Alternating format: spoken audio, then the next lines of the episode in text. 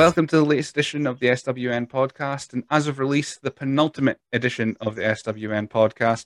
There's only one more left, and it's the quiz. So, this is technically the last interview that I possibly will do for the year, the foreseeable future, while I go off and, and be a grown up and, and look after another mini human, which is a terrifying prospect. I am joined once again uh, by Aspen Faith. Welcome back to the show. Hello. Eating some uh, cranberries.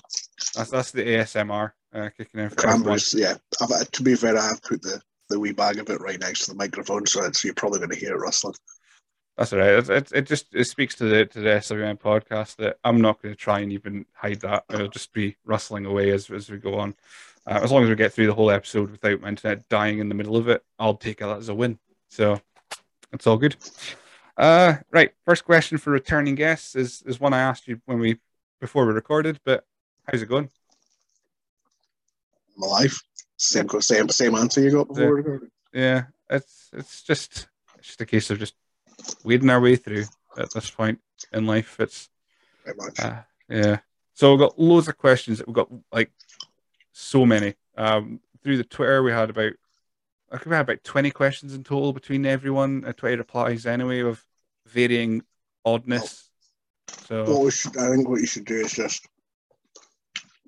Did you say you had notes?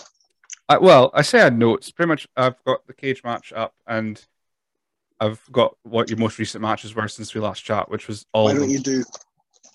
Why don't you do a note, and then a couple of questions, and a note, and a couple of questions, and then we'll just We'll mix it up a little bit. Cool. All right, so we'll start with some, some bit more, well, I suppose, cliche when it comes to podcasting. Uh, so when we last chat, it was way back in episode something, which I didn't write down because you know that would be a handy note to have. Uh, it was been a while anyway. That's that's pretty much the the gist of it. I think it was around about this time last year. So there was no shows at that point. Uh, there was some, nothing at all. There was nothing at all. We were all just kind of waiting for stuff to happen. Uh, actually went and looked back this afternoon to make sure that I wasn't wearing the same clothes. um, but I noticed that last time and, and this time, you've put the Lost Boy. I've never been the Lost Boy. I'm always just Lost Boy. Twice Ah. now you've done that. Well, thankfully for this episode, I'm not just put, I'm not putting Lost Boy in at all. Uh, I've I've came with a nice witty title of uh, well, I think it would be nice because you know, faith, and that's, that's the thought process when it comes to name titles of Give me- these uh, podcasts. Give me two seconds. I have a cat scratching at the door. First I've been interrupted by a cat.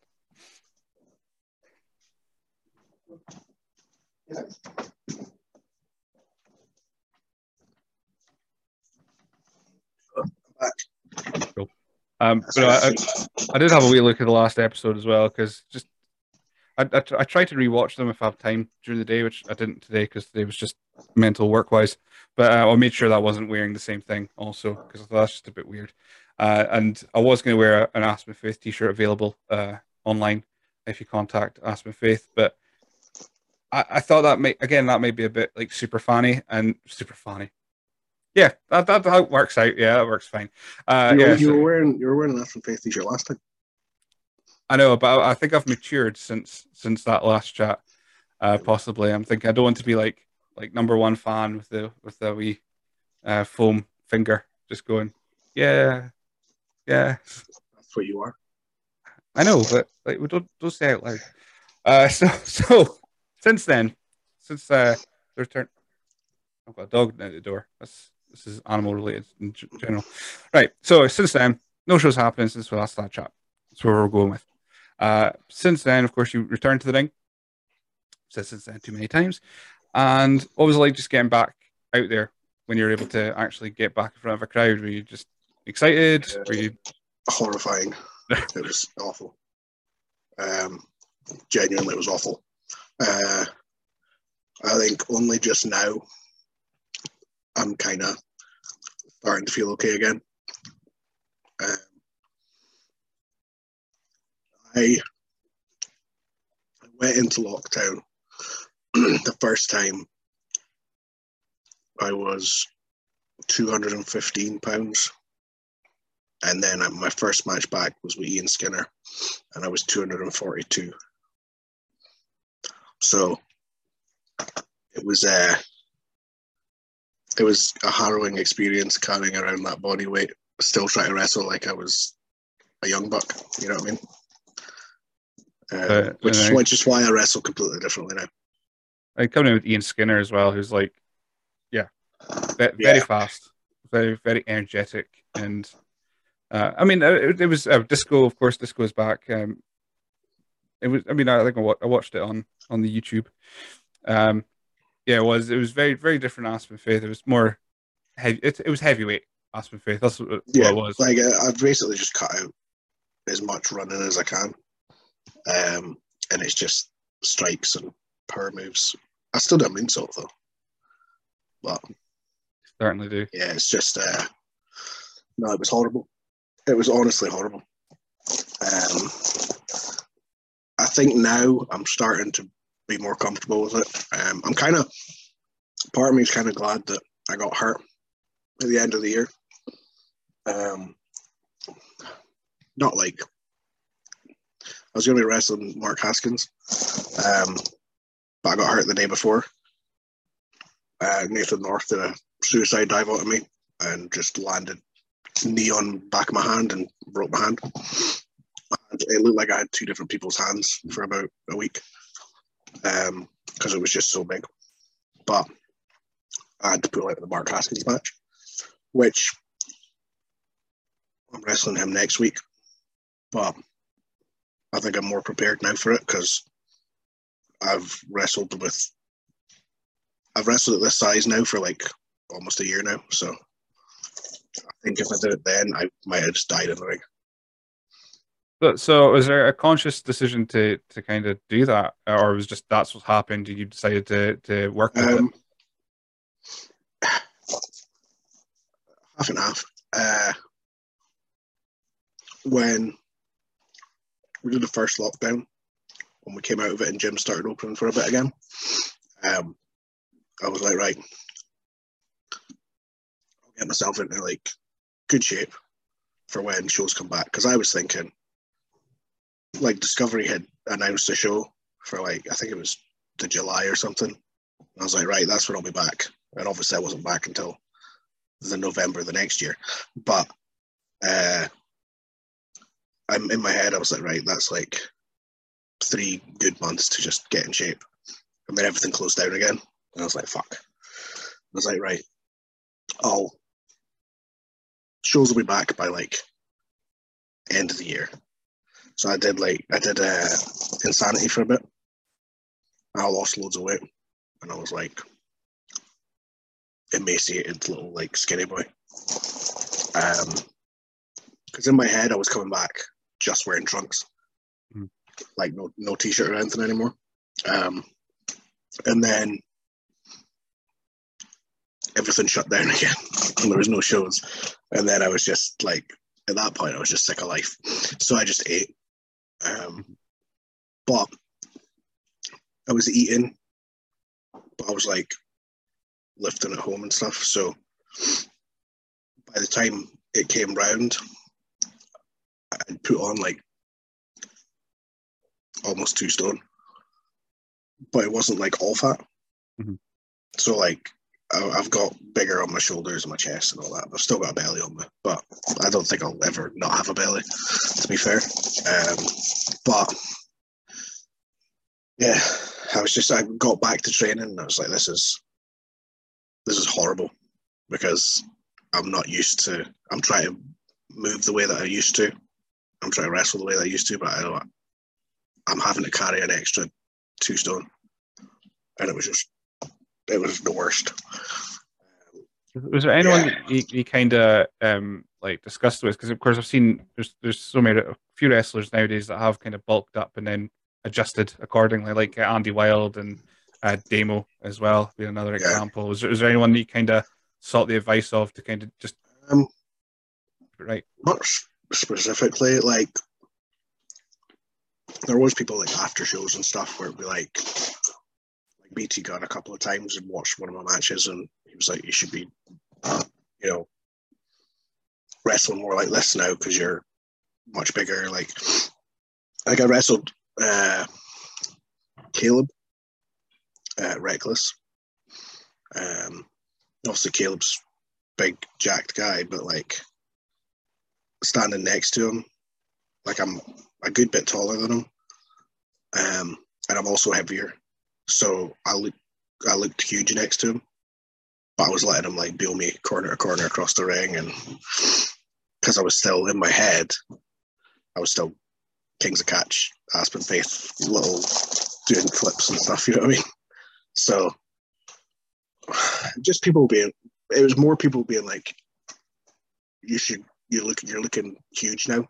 You need to start wrestling like a bigger guy.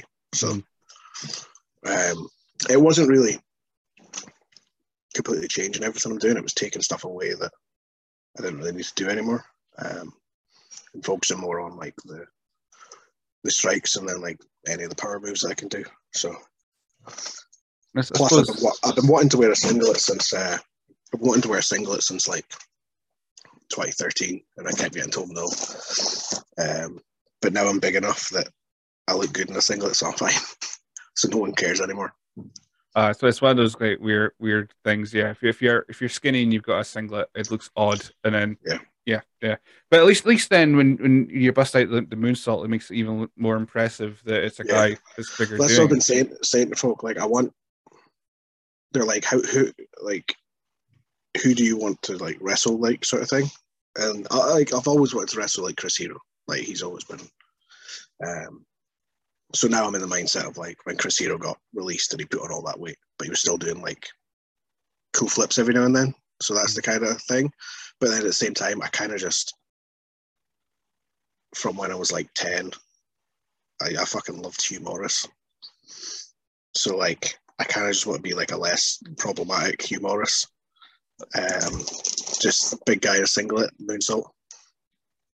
Fair enough. Uh, that, and uh, yeah, yeah. I was yeah. As soon as you said Hugh Morris, I was like, yeah, may, maybe not, maybe not the the outside No, stuff, but you know, a little bit, yeah. a little bit of huge erection every so often, just busting it Just- out there. No, I just I just want to be singlet, big heavyweight singlet guy doing a moonsault. I mean? So I don't want to be like naked sink face and trainees and shit. I, you know, I'm not going that far. I know. I think most of them got outlawed uh, in 2020, but you know, Yeah. uh, that's another that's another story for another podcast. Uh, so so yeah, so go back into the ring. We'll we'll, we'll just we'll dive into some questions. Then we'll we'll do that. We'll do do a story and then do do a question. That seems to be the best way to to go about these things because there's so many. And it's it's great. Uh, uh, when I think we did this chat before, maybe we got like four questions or something like that. Because Mhm. I think folk were still unsure of my style, which is no style.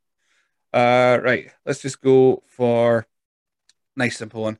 Uh, favorite Swift moment. So that's from Scotty Swift. Mm. Favorite Swift moment? Don't know. Um,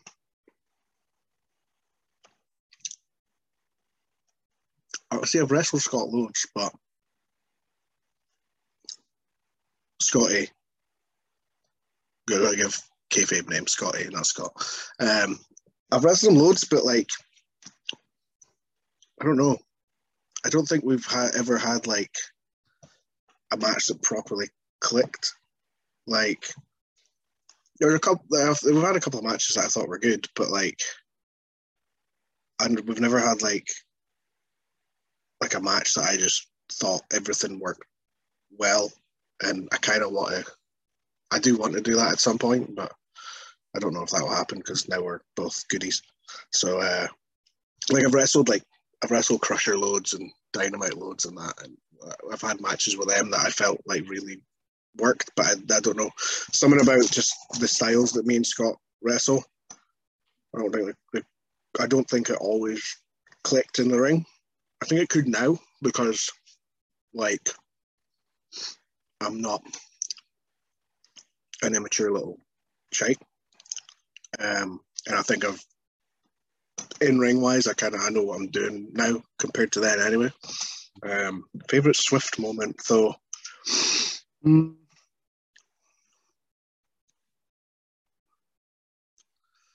I. It's hard. I'm trying because all the stuff with me, me and me and Scott is just speaking absolute shite, which a lot of it I probably can't repeat on here. I mean, I, I probably could, but I don't know if. Uh, I'll, I'll need to think about that. So we might circle round, round Yeah. to that one towards the end. Um, Remember? I, oh, actually, well, I remember I gave Scott a black eye. Um, we it was me and Midas against him and Jay Lethal. Um, I don't know if you were there. I- that, was before, was. that was before your. Have you ever seen that match? No. um, I've I haven't have I seen it?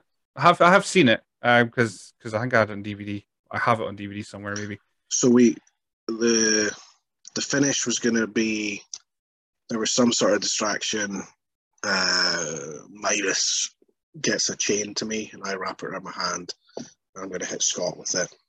One, two, it gets broken up or whatever, and then I miss the swing on lethal and get done for the finish or whatever. But I'd never hit anyone with a chain before. I was like, I'll be, I'll be fine. I'd never hit anyone with a weapon, I don't think, at all at that, at that point. So um, I get the chain, I wrap it around my fist, and I just wham, just just straight into like his his eye socket. I was like, oh crap! But a bit. It was a learning experience, and I never did that to anyone again. But I just remember the next the next day at training or whatever, or the next the next training session we had, Scott just had this like black eye, and I was like, "Oopsie!" He told me to do it, so Oh yeah, so it was, it was his idea. It was his idea for this. You know. But Um, yeah, no, speaking of matches that you've had, uh, I think I, I was you had one in Fraserburgh. I was there for I was there for that one. that was the one. That was the first match after Midas left. Um, because I was wearing all black. That that was one of the moments where so what I do is uh if I feel like I'm getting stale or something needs to change, I strip away everything and just start from start fresh. So when I first started, I had like tie dye flares and shit like that, and then I wanted to change it and make it more like a more serious sort of character. Um, so that's when I got black and white tights, and I had the white boots, and I just had long black and white tights. And then that evolved, and I eventually went into like trunks and stuff, and we went the team smash stuff, and then he left. And then I just got a pair of plain black trunks, black knee pads, white boots. That's when I added the, the armband. The black armband that I wear, that's my uh, mourning band for uh, Midas. Uh, that's that was that was the joke. It was only meant to be for one match. It was meant to be like you know when you go to a funeral and you get like a black armband. It's like your your mourning band. That was my one for Midas. I've just kept it for ten years. But um, yeah, I got just all black, and then I just got the tights, the black tights with a white aspen on the back. So there's black and white, and that obviously went and evolved. And then when we started the Kings of Catch stuff, uh, we got the black and white shorts. So again, I just stripped away all color and stuff. It was just black and white, and then that kept going. And now that I've went to singlet, I got a black and white singlet just to start afresh again. And then the pink, the pink in the singlet is the first time I've added something to it. But every time I feel like I need to change something, or it's just getting a bit stale or something, you know what I mean? It's like a different like stage in my wrestling. Uh, I just take away all color and stuff and just make it black and white and just let stuff evolve from there. Uh, we were speaking about the singlet. Um, it, to go back to, we'll we'll get onto the triple threat properly at some point. I'm I'm very much sure of it. But uh, it was like um, when Stone Cold Steve Austin came out at WrestleMania this year, and he had his knee braces on, and I was like, Yeah. oh my god, his, his knee brace. He's got his working knee braces on, uh, and I was so excited. It's like when I saw you just before like before the show started, and I saw you were in pink. You had the pink like like flare to your to your gear. I was like, oh, Yeah. we're in for we're in for something. Well, I knew I was going to be in for a good match anyway, but it was like something about that seeing the pink and black again. I was like, Yeah. oh, something something's happening. Something. I've got I've got another I've got another set of gear that I've not wore yet. I'm saving that for a special a special occasion if, if it ever happens. But I've got it's a I've got a good it's another one that's like, oh, you know, when I walk out, it'll be a oh, shit's going down. Mhm. So I've got something, but I won't say what it is. I know uh, every time I go to well, I I don't I'll get to the main shows. Um, I'm hoping to get to Nations, uh, but then after that, it's who knows. But yeah, it'll, it'll be a, a case of when you come out, it'll be like, oh, something, something different, something different, something different. And if it is, I'll be like, oh no, oh no, get the get the old Mm. make sure I'm sat down. just just be careful and uh, yeah. So it's just something just, about just, just take the baby with the shows. say that is my plan. Um, Actually, that haven't looked at it. Fraserburgh match, that Fraserburgh match with Scott you mentioned, Mhm. I got a complaint after the show, an email complaint, Oh, right, okay. because a woman brought her baby to the show. And I was, me and Scott fought to the floor, and I threw him into a wall. And then I asked her if I could hit Scott with her baby. um, and I thought that was hilarious. Um, but I got, WrestleZone got like an email, a complaint, because I suggested using their child as a weapon. Don't bring a newborn to a show if you don't want it involved. Yeah, now you've put me off the idea a little bit. No. uh, but no, uh, hopefully Nations, and then of course uh, it's just due the end of August. So I'm like, uh, Nations is scary, is scary enough as it is, but uh, Vago keeps keeps uh, pointing out Hall- that Halloween's off the card. But yeah, Christmas maybe. Christmas, yeah, hope, maybe Christmas. Uh, yeah, Christmas, probably. That's just a wee, wee Christmas treat for you, you know.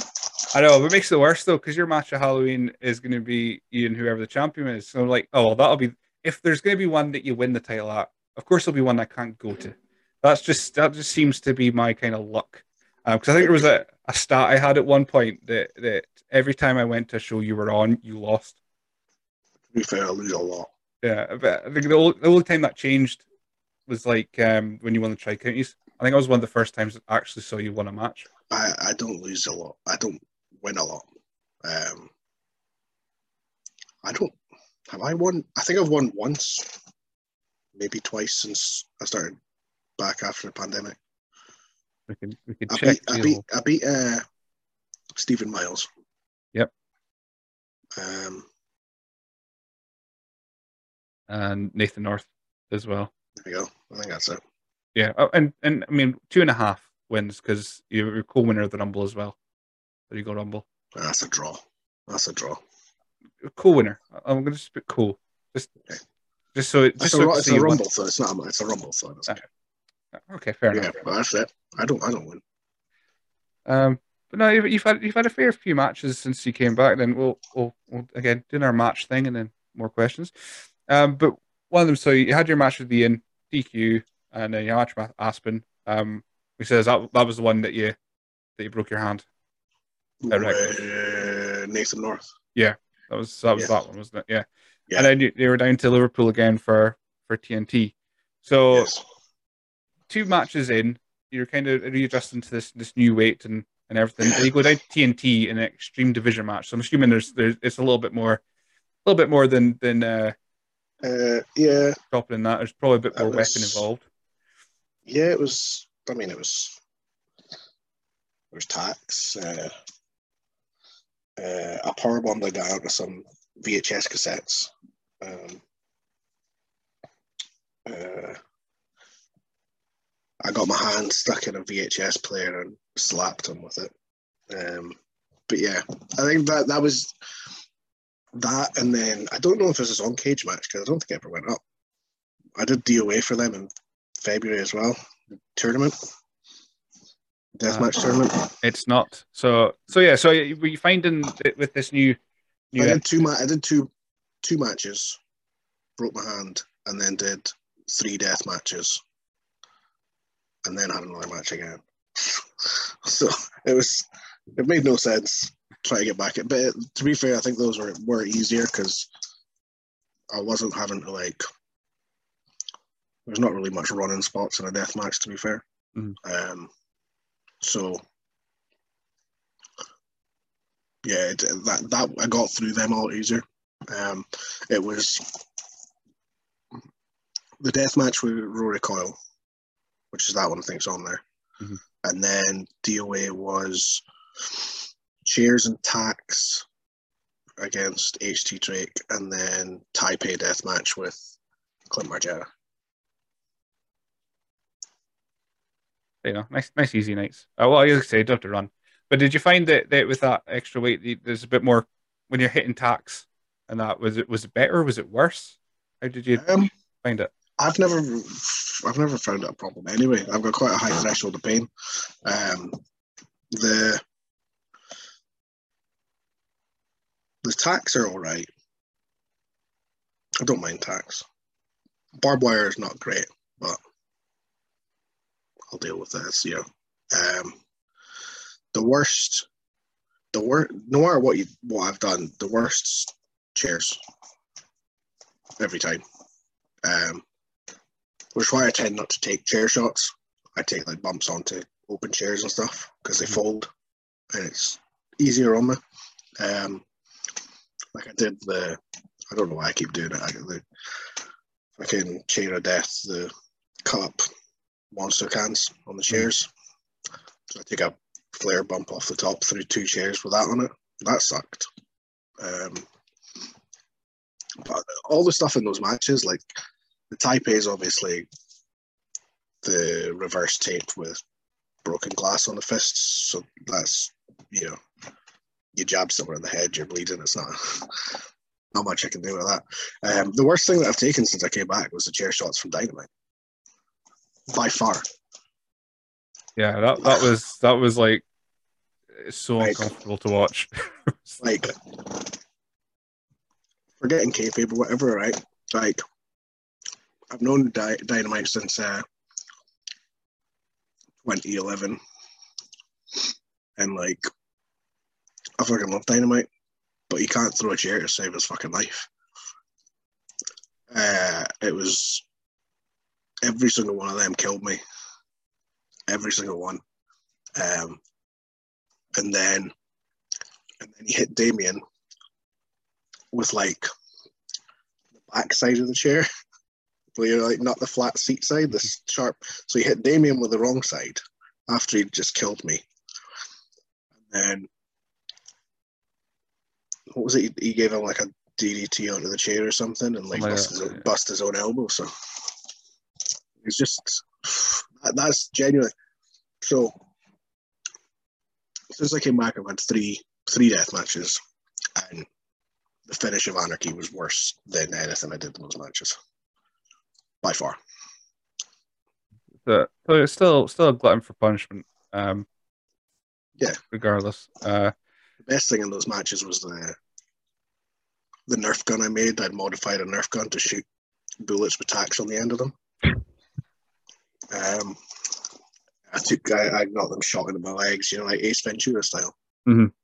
That's right. That was that's the kind of stuff I like. I can't be arsed with just this like everyone going in throwing light tubes and that. It does nothing for me. Um, like the the DOA tournament, our match was chairs and tacks, so we only used chairs and tacks in like different creative kind of ways. But like some of the other matches was like whatever the stipulation was, barbed wire or I don't know. One of them was a home run derby match, which is just different kinds of baseball bats with stuff on them. It was like a baseball bat with tacks, a baseball bat with um one had like barbed wire around it, one had you know them little popper things you used to get at school you would throw on the ground. Mhm. And they Yeah. go psh, they had them on it. But I think the first thing they did in the match was throw light tubes at each other. So I was just like, okay. Um, but that's that's I like death matches. I like hardcore matches, but that's not for me. Like I don't see the merit in every death match on a show involving light tubes. Mhm. Like if you've been got if you've got stipulation, use those weapons and then save the light tubes for like the final or something. Yeah. That, that's that's how I see it anyway. But yeah, like Um, you approach you approach like a match two ways. One creative, so it's like you think, right, I've got these two weapons. What can I do with those things? And then the other side of it being logical. It's like because like, like you're saying, if if first match is whatever that tacks and ta- tacks and tables, we'll say, and then everyone just use light tubes, and next match does the exact same thing. It's like there's no There's build to the no final. point. if the final's going to have light tubes I think the final had like light tubes around the ropes like that. Mhm. So if the if the final's got light tubes around the ropes, what's the sense in me doing light tubes in the opening match? Now their match doesn't have. Now they can't have a moment in the match where the first light tube's used and it gets that big bang and everyone's like, "Oh shit," because everyone else has used light tubes every round. So I don't know. That's just me. That's right. No, makes- One makes day, sense. one day I will, I will do a deathmatch tournament in Scotland, and it'll, it'll be quality. You'll be there, front row, goggles on. yeah, I was gonna say definitely with the, with the whole. Uh, yeah, I'll, I'll bring my own. It'll be fine. They are my favorite people at, at deathmatch tournaments. The people that sit in the front row with like goggles and stuff on, just in case. That happens a lot. I like that. Yeah, but I like they're like they're prepared. That makes sense. 'cause, yeah, I I generally don't like being front row because I get a bit too close, and I'm quite happy just to have like a barrier of people. Unfortunately, for things like like if I'm going with Kyle and Kaylee, as, as they're front row people, so I'm like, ah, fuck, I'm front row. Uh, that's just happening. Um, but but yeah, otherwise, I'll just I like to have a barrier. So if something happens, I'm like, fuck, no, you're first. you could you could die before I do. Yeah, So that I think that explains what it was funny because during the anarchy match, uh, fuck, we'll just get onto that now because we spoke about that much. But uh, you, you you were pushed into me, and my, my automatic reaction was just like cover. Like I wasn't helping you. yeah. I, I, I didn't know what was going on at that point. I just I turned around and I got shoved, and then I was sitting on sitting on your lap for, for like half a second. I know. It was, it was like my, my just it was just a, a gut reaction of no, go away, don't don't want you on me. Back you go. Um, right. Let's let's speak about like that. We'll go Rumble and then Anarchy. Okay. So we'll return Rumble Anarchy. That makes most sense. So beforehand, you were you were putting up uh, little teasing pictures on the Twitter of of the venues uh, when when uh, WrestleZone returned, um, which of Started, course I started doing that before I even knew I was going back. I was just fucking with people. uh, two people in particular, I think, uh, were, were were getting a bit bit on edge about it. Uh, yeah, I mean, it wasn't directed at anyone, but you were, you know, you were taking the bait. Oh yeah. Oh, I, I, I'm I, happy. I, I started putting them up. I put it up at the first one I did was the Halloween one, I think. Um, and I did I did it at the Halloween show, and then I did it at the Christmas one. And I done it. So how many shows did they have? Um, so we've had Halloween, uh, uh, Christmas, Ellen, Right, yeah, yeah. and then No, that was after Summerhill. Because I'd already returned by Ellen, yeah. so you so you had yeah. I missed There was Christmas. another one. Maybe I tried, maybe one at the academy or something. But I just started like posting pictures of the venue just to like fuck with people. I hadn't even spoke to them about coming back at that point. Um, and then you just kept biting, so I just kept doing it. Yeah, uh, the- pretty much pretty much every show was like when when, when is he is oh something gonna happen at the end of because initially we thought we, you were going to come out at the end of hijinks because that because you know between Brad and, and Damien was the initial main event so I'm thinking oh you'll come out at the end of that that'll be amazing and it didn't happen and of course you did it for chaos and I wasn't at chaos because I was the idiot that, that went to the show in Elgin instead and and I thought I'll be the again that'll be the time you'll come back because I want to be there Yeah. and then yeah, and oh Jesus, the the reaction. How how did you feel when the reaction happened? Of course, you you came out, lights went down. Uh, well, someone switched them off. Uh, you came out dressed like you are now, but with Yeah. towel over your head. So That wasn't a towel. Come on, it wasn't a towel. was that another t-shirt? No, it was a scarf. It was a head scarf. Scarf. It's a big scarf. You know, I was trying to look like Aleister Black. All right. Um, no, I just uh, I was like the day before. I was like, what am I gonna wear to make this like? Because I I didn't know I was getting the lights off until I got there, and I was like, "So anyway, we can turn these lights off." We figured it out, but it wasn't very dark. But um, I think it worked all right because the lights had been on all, all evening, so everyone's eyes hadn't adjusted, obviously. So it was it was fine. Um, but I was just like, well, what will I wear? I was like, fuck it. I'm gonna wear like the most Aspen Faith outfit in the world. I'll just wear black shorts, an Aspen Faith cutoff t-shirt, and bright pink high tops. it wasn't it wasn't subtle, But the, the, the best thing about that though is is uh, ADM messaged me uh, like when the footage went up because he was saying that it was you looked the most Aspen faith, but everyone still waited for you to take like the well the scarf off your head before they they went wild. Uh, so yeah, what, what was like getting back? What, what was that reaction like for you? Did you feel like it was like yes, I'm, uh, yeah. it was, it's cool to be back? What was just what was it like? um, it was weird at first because I've never I've never been a good guy at wrestling ever. like, uh, like before I I'd been saying to Scott like I don't think they're I don't think folk are gonna want to cheer me because I've always been a bad guy at WrestleZone. And he was like, "No, I'll be fine. I'll be fine." So, okay, whatever. Um, and then, yeah, once the lights lights came up and I took the like scarf off, there was a, a minute when I was like, folk are obviously like shouting or whatever, and I'm just like, this is weird. I don't know if I like this. like, I don't know. Like, I've been the only time I've ever been a babyface was teaming with Lewis. Mhm. That's it. Um, um, and I, th- I, I always just thought that was because people liked him, so they cheered for me as well. Mhm. So I was like, "This is uh, this is weird." And then, then I then I started like battering folk, and that was when I was like, "This is cool."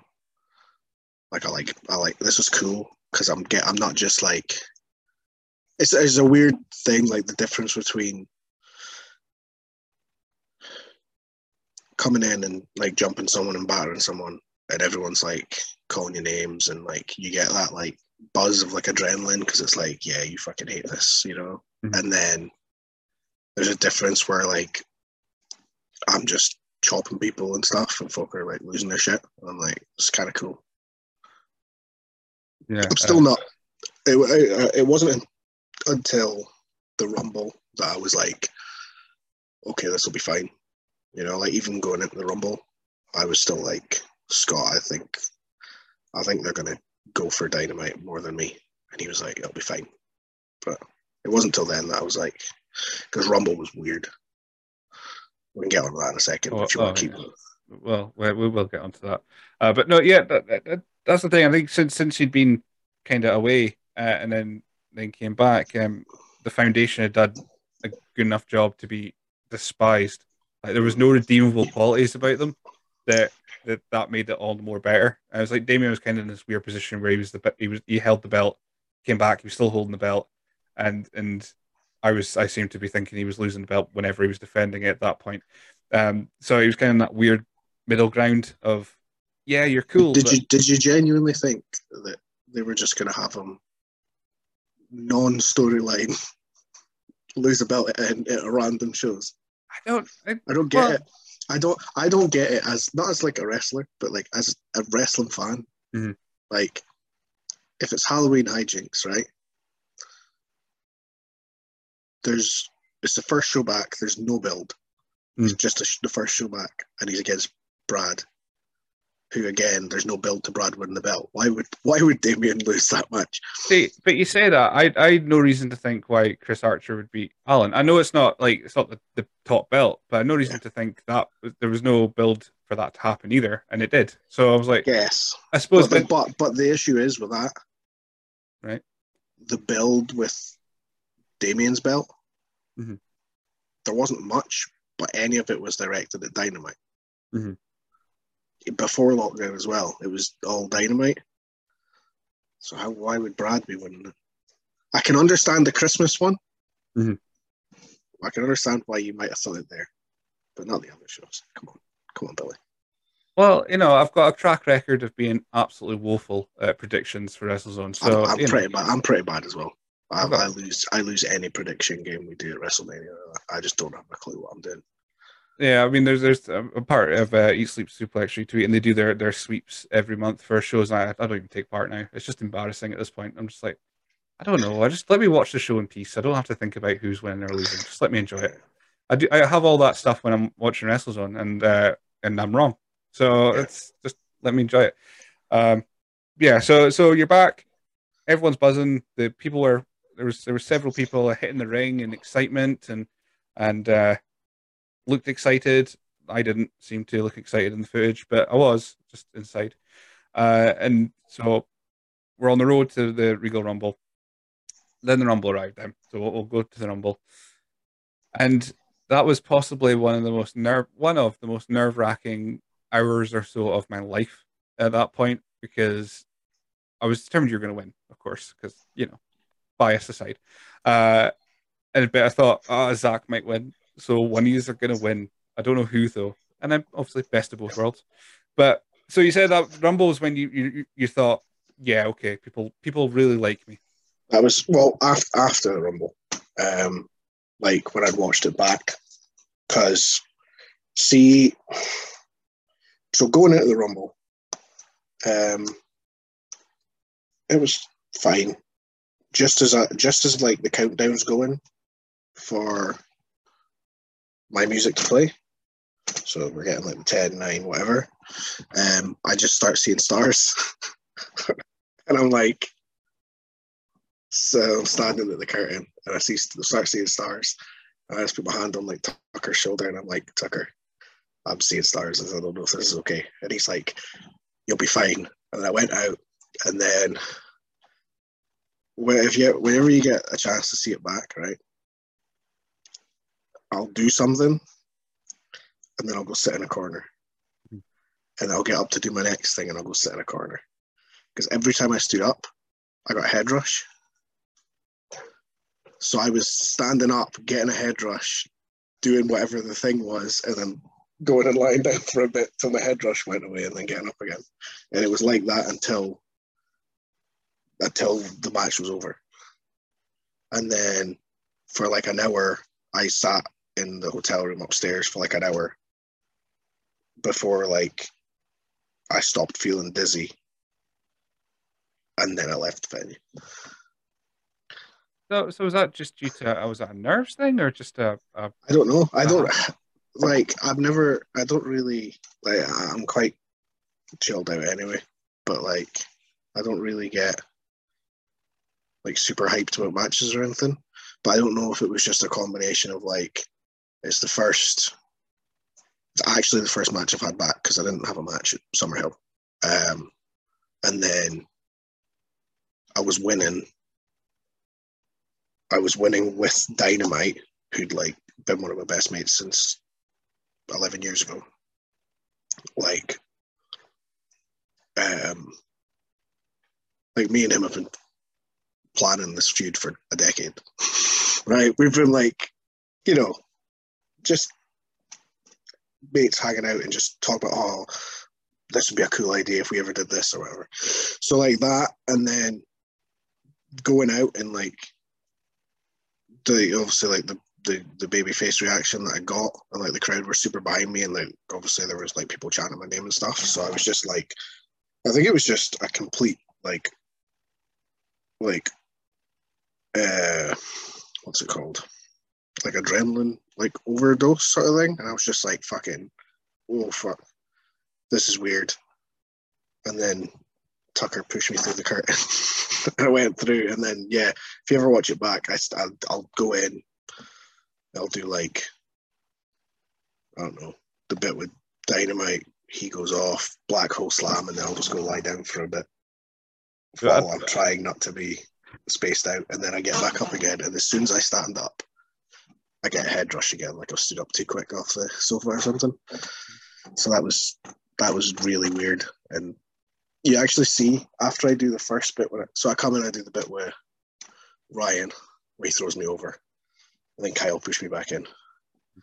And then I chopped Ronan. And then I went and I, I, did a couple of stomps on someone and then I sat in the corner and then I, I shouted Denzel over. And I was like Denzel I can't see properly. He was like you just stay there. And then he kept coming and checking on me when I went to in corners. So yeah, that was it was scary, but afterwards, because I'd like, I was like obviously all freaking just dizzy and whatever. I, I, I wasn't really sure how it went, and then I watched it back the next day, and then Scott messaged me, um, and he basically was like, uh, like, like told you so sort of thing on like how the crowd would take to me, and he, you know, so I, I, that was the point where I was like, okay, this this will be fine, like this is okay. But that night was e- equal measures weird and just fucking terrifying at times. Um, definitely not from a physical I. I tombstones dynamite while not being able to see. skill. See, man, man of of, of uh, tremendous talent, Yeah. uh, able to do that. Um, we'll, we'll right. I'll get to the Kyle Kyle of it all. So he he said that it was just you shouted at him and then that was it. It- he he helped. Uh, yes. Was was there any point afterwards that you were told don't do that again because it will encourage people to do it because it will.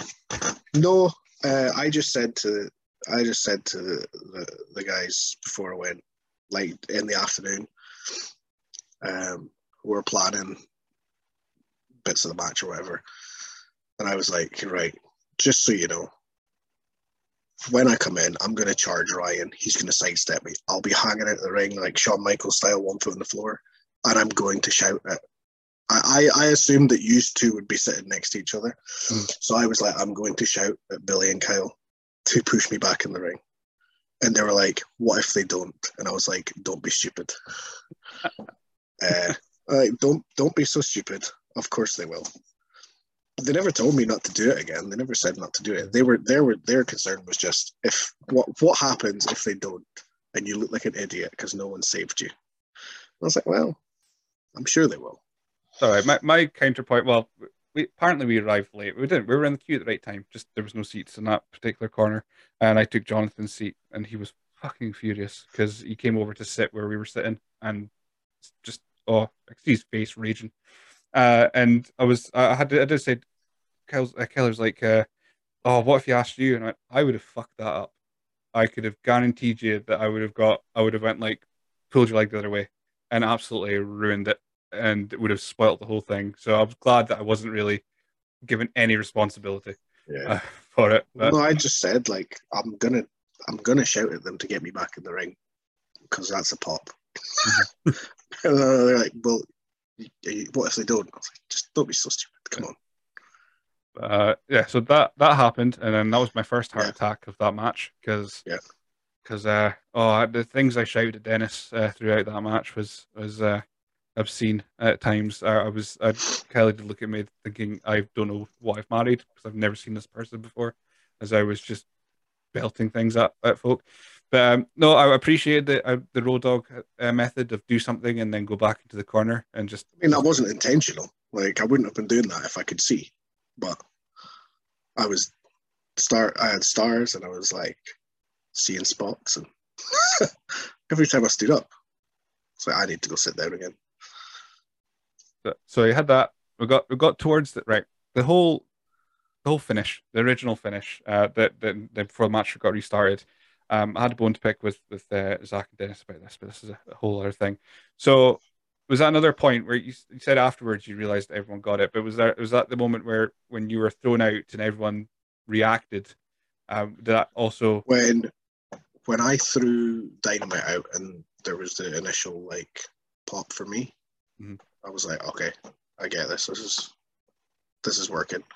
Um, and then obviously when the crowd were giving him shit because he just cheated me, I was like, okay, so they, they fucking they hate him and they like me. That's fine. This this will be fine. Um, yeah, that was probably. And then when Len restarted it, uh, I added in a little bit bit there with Len just for like you know smart marks. You know what I mean? Oh yeah, nerds Right, like right in front of you. You know, of course. like uh, uh, so obviously me and Len feuded for ages and never been on good terms. So that's why I was like, Len, we're gonna shake hands before I go back in the ring. I was like, okay, if you want.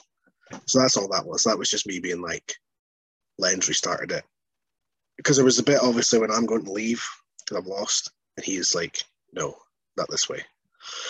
It's like we're just gonna have that that uh like Jon Moxley, William Regal thing, you know, where like they feuded for ages, but there's like a respect even if they don't like each other. That's what I wanted it to be. So me and Len did the wee handshake.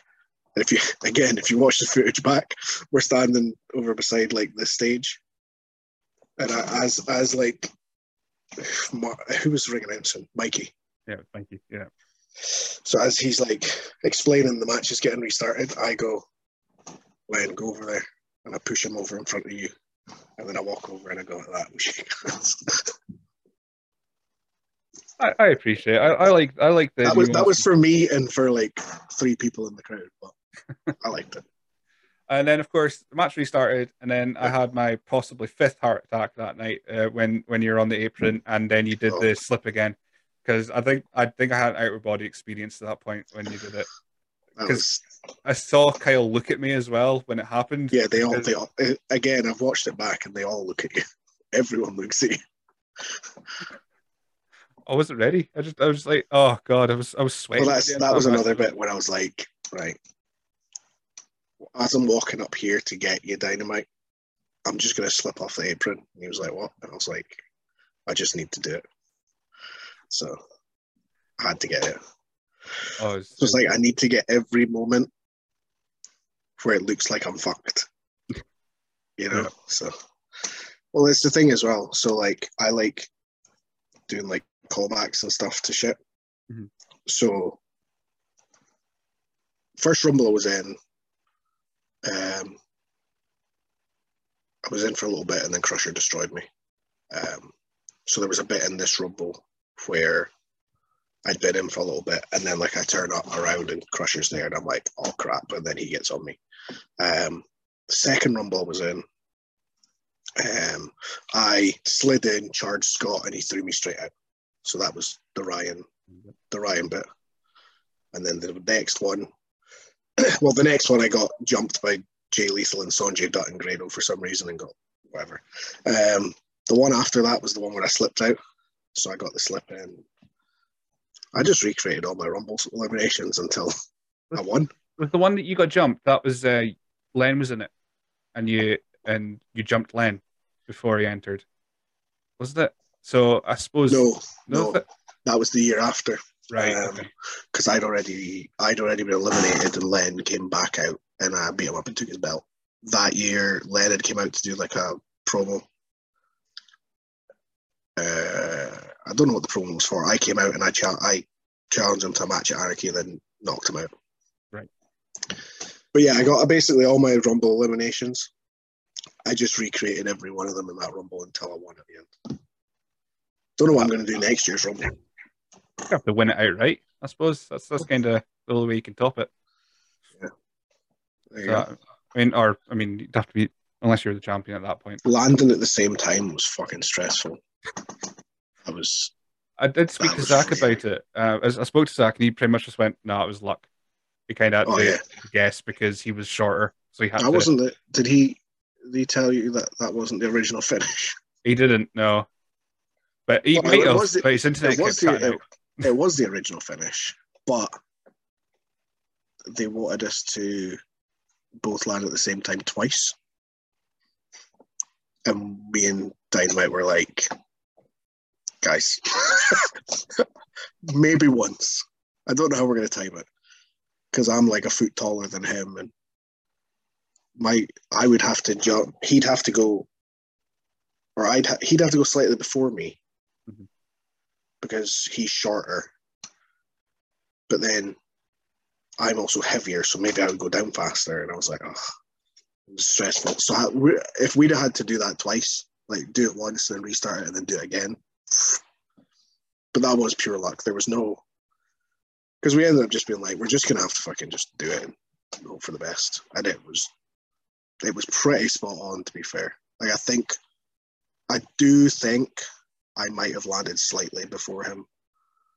I, I think he did as well because there was a child behind Dennis that pointed at you saying that he landed first. And yeah, I, I think I think, uh, but I think I really you would have to really like slow the footage down to see it. But I think I might have landed slightly before him.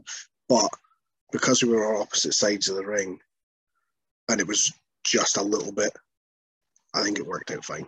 Oh yeah, it, it did. And yeah, that that whole night was just uh, incredible. Just, I mean, the whole show was really great, and it was weird because obviously uh, folk were taking it because of COVID. Scotty was out because of COVID and all that kind of stuff. So Yeah. it was just a strange night overall. That, uh, and I was like, yeah, and, and well, you were you were obviously seeing stars and blind at the end of, during and at the end of it as well.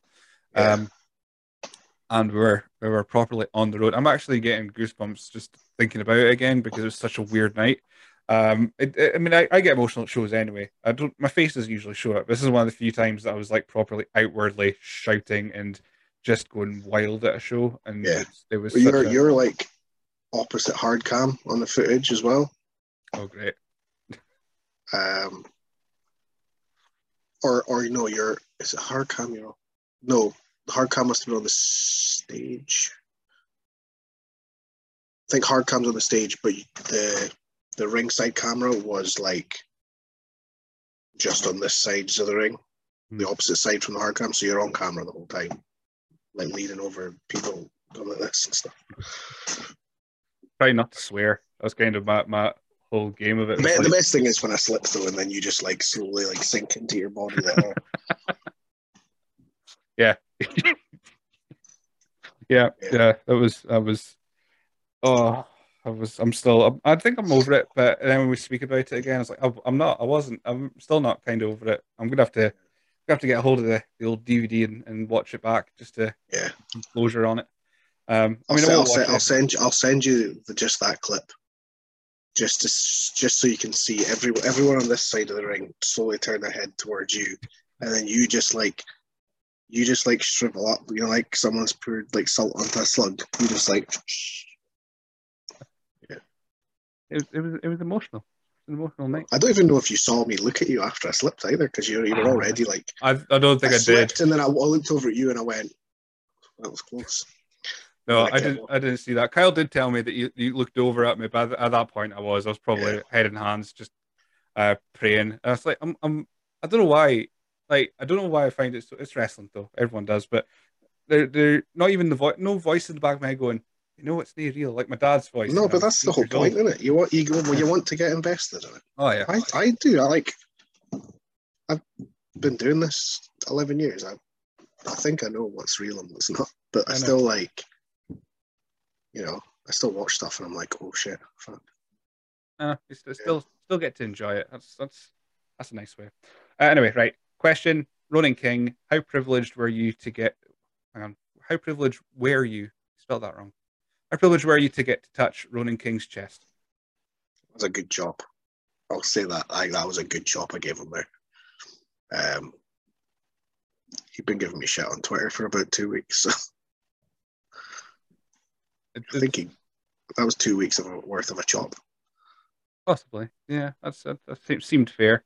Uh, what you what are you thinking of these newer guys that are coming? So, of course, when you came back, um, Evan and Ronan are now on shows, and um, guys like Connors now properly doing well as well. So, when you've seen all these younger think- lads come through, or Was Connor?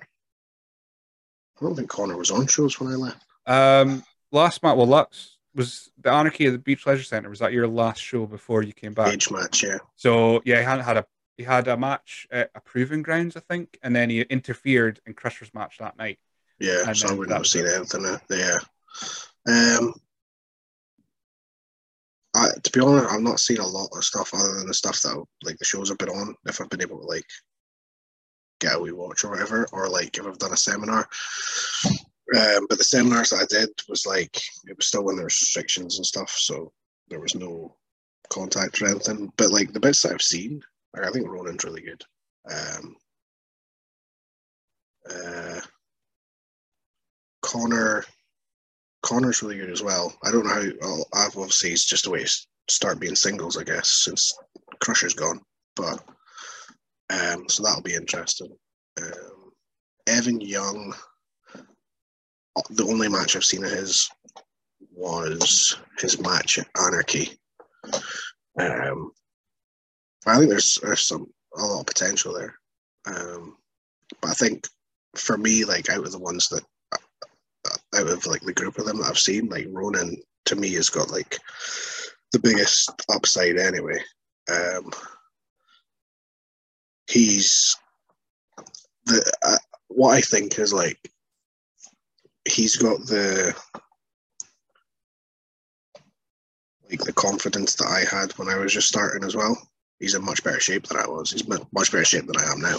But um, yeah, like I don't know. There's something about um, obviously I came straight in as a as a heel, um, whereas like a lot of these guys are coming in as baby faces, and then you know they'll be in with like the more experienced heels, and the heel will be helping them through the match and stuff. Whereas Ronan's going in as a heel, which is a much more difficult thing when you're starting, but he's doing really well with it. Um, so I think, from what I've seen anyway, I, I think he's probably got the, the biggest sort of upside to him anyway. Yeah, he's certainly. Omar Omar's all right as well, I Oh, guess. I love Omar. I think He's all right. ace. He's okay. He does have a question, which is great. Segues all over the place.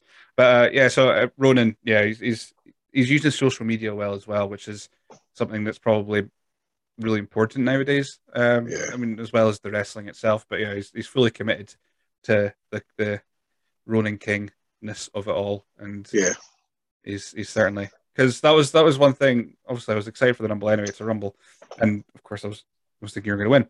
Uh, but the fact that he was goading you, I was like, "Oh, this will be fun when it happens when you when you get in the ring." And that's like in our moment that was built up, like just on the like a side quest of Ronan getting smacked the fuck uh, at That some was the point. thing. Like I turned, I turned up and I was like, I turned up and he's there, and I was like, look, give me shit online.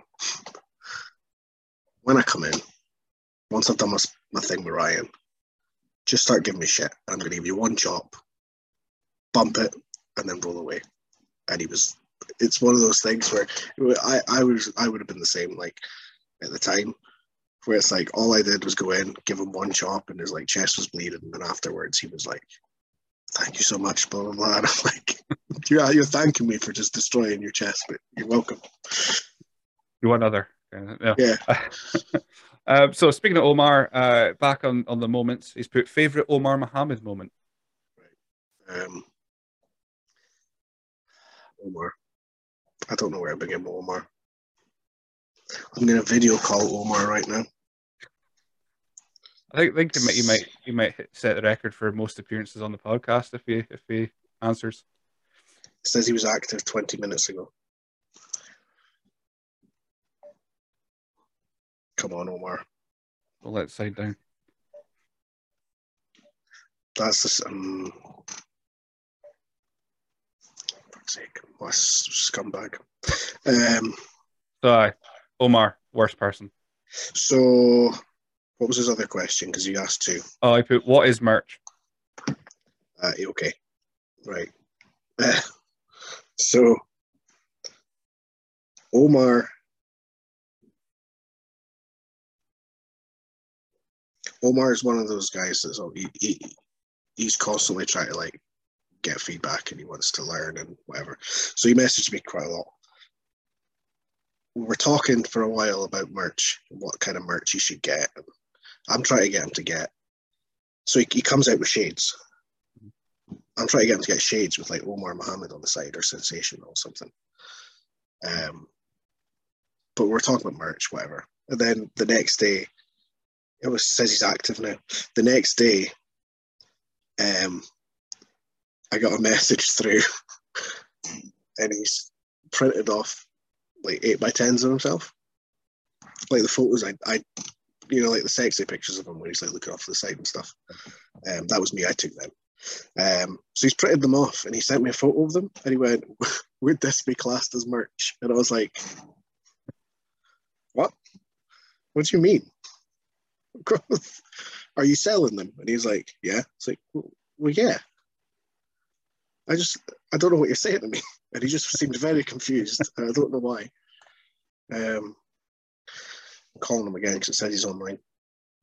But yeah, he, uh, let's call him. He, uh, yeah, he asked me if eight by tens were classed as merch. Okay. Yeah,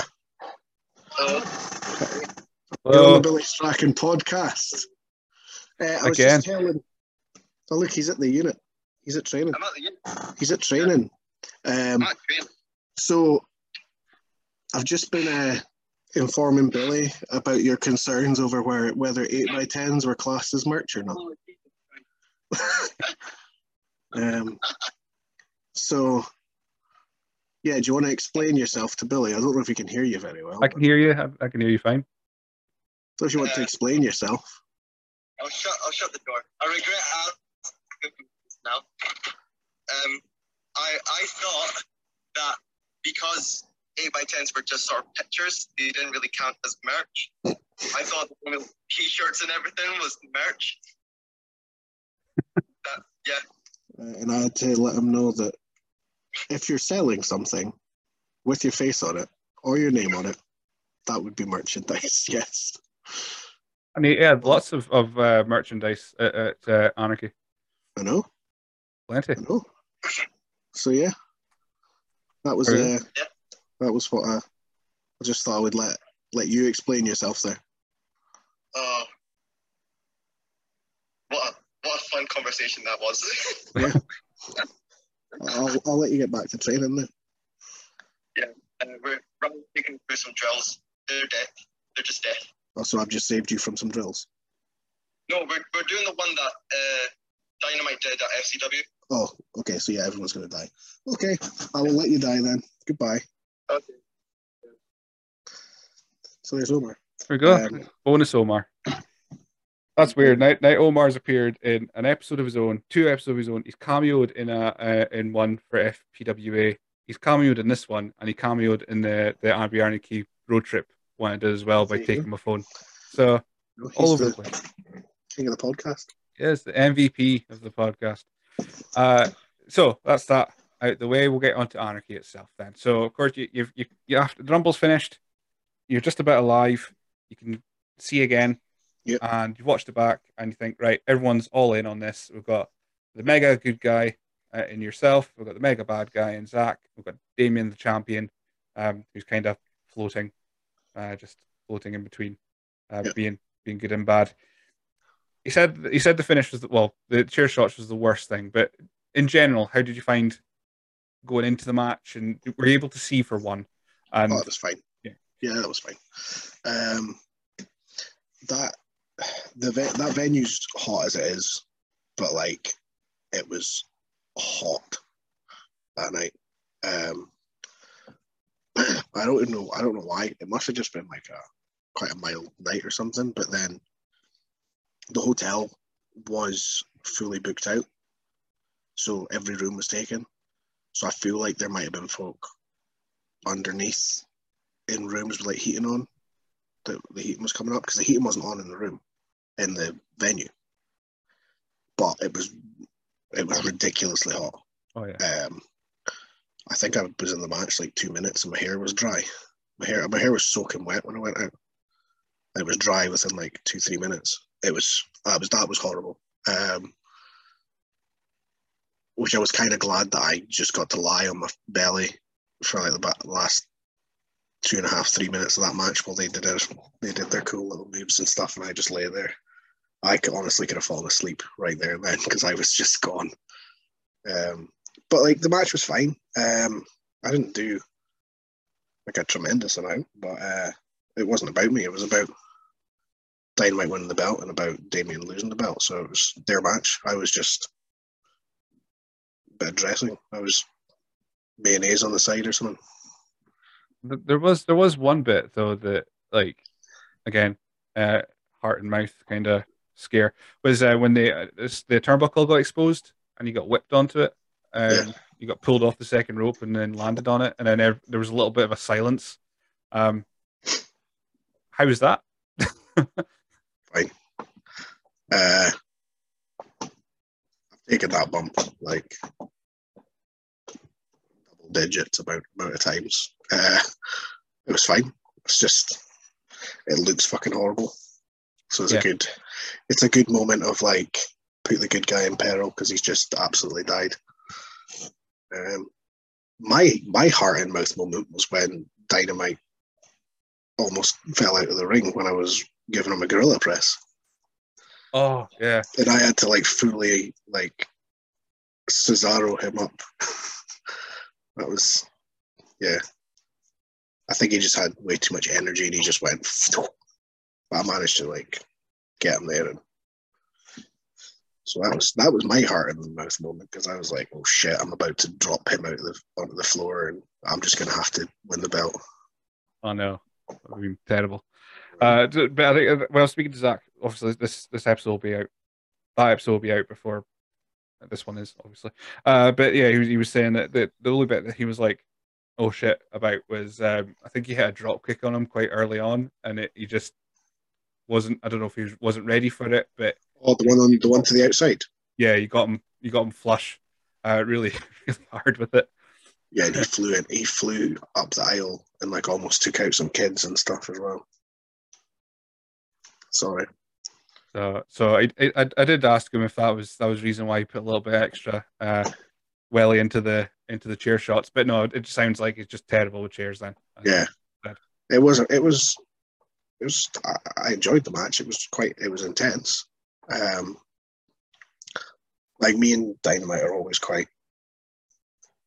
Sorry, I don't know why. I think my hay fever my keeps tripping. Um, Dynamite and me always like we're quite hate, hate each other quite hard and it gets quite intense. So if it ends up being me and him at Halloween, that could be quite a it could be it could be quite a strong a strong style match. Mm-hmm. um, but no, I, I enjoyed it. Um, as I say, it wasn't it wasn't about me. It was about them too. So I was just happy to be like, you guys do what you want. It's about him winning the belt. How do you want to win this belt? And I'll I'm just here to but yeah, and just to, to die in the corner. Um, this yeah. Again, uh, I've I've said it enough in other podcasts that that I I really I love that match. I, I think I, it was it was Scotty I was speaking to about the match itself, and I was saying it's probably one of my favorites, if not maybe top three ever in WrestleZone that I've seen. Yeah. Um, Scott Scotty messaged messaged us the next I think it was the next day no, it wasn't even that. It wasn't that. He. It was when he came. We got back to the current. I'm thinking of Rumble because Rumble he wasn't there obviously, so he watched it back. Um, but once we got back through the curtain, Scott was like the first thing he said to me was like, "Best match ever happened in this venue," and I was like, "Okay." Because I, because I'd at that point been lying in the ring for almost 15 minutes because folk were not leaving the fucking room. Yeah, there's what. To, I mean, some people left as soon as Dynamite won because uh, they were disgusted at the. At the there's a crack. There's a cracking video of a kid getting up and like angrily like squeezing the back of a chair and then giving Dynamite two fingers. Um, Perfect. But I'm lying in the ring and like like Martin's telling people to leave because they need to check on me or whatever, mm-hmm. and people are just sitting like this. It's like nothing else is happening. The show's over. Like William Sterling is out, taking the ring down while I'm still lying in it because we need to go. Please leave. And I'm just lying there. Tell me when they're gone so I can leave. Nope, they're still here. And then I'm being like checked on or whatever. And then someone came up and put a fucking Red Bull in my hand while I'm I'm dead and unconscious. See if I was see if like see if I was actually hurt see if this was like a like a crusher at, at the ballroom mm-hmm. And I was lying in the ring waiting for like a paramedic to come and some fan just walked up and put a, a Red Bull in my hand while I'm dying. What were they thinking?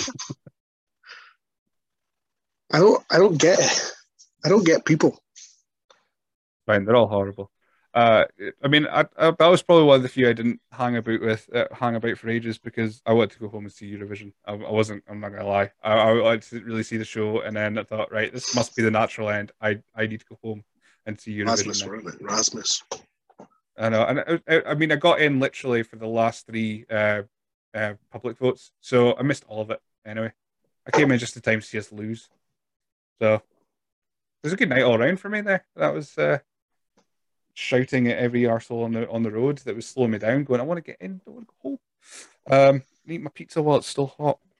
So yeah, so that was that's pretty much the end of, of the wrestling your wrestling up until that point. We really kind of skipped over quite a few things like Um, but we'll go we'll go back to your your no count out no time limit match then disco. Uh, with with Brad, that when I was getting the results, seemed to span the whole night. It was two segments. So we it was originally I don't know if is this gonna ever happen? Fuck it. It was originally meant to be me and Doug Williams. Um yeah. Right. Uh, because it was meant to be like the the raffle gimmick. So you know, it's Mhm. random person, random person. Third one's the stipulation or whatever. Um, so it was going to be me and Doug Williams in like a submission match or something. Um, as like a like a rematch from last time we did it at Discovery, because it's been like fucking it's been like five years or something since then, which is mental.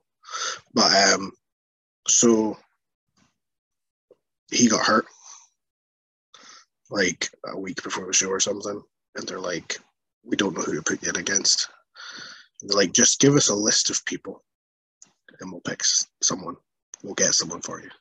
And I just went, "I've I've got the message somewhere. I just went, give me Bruiser Brad," and that was it. Uh, so they they gave me Bruiser Brad, and then we turned up and we don't have a stipulation because every match has to have a stipulation, so we're trying to figure it out. And they're like, oh, you could do, um, let's do no count out.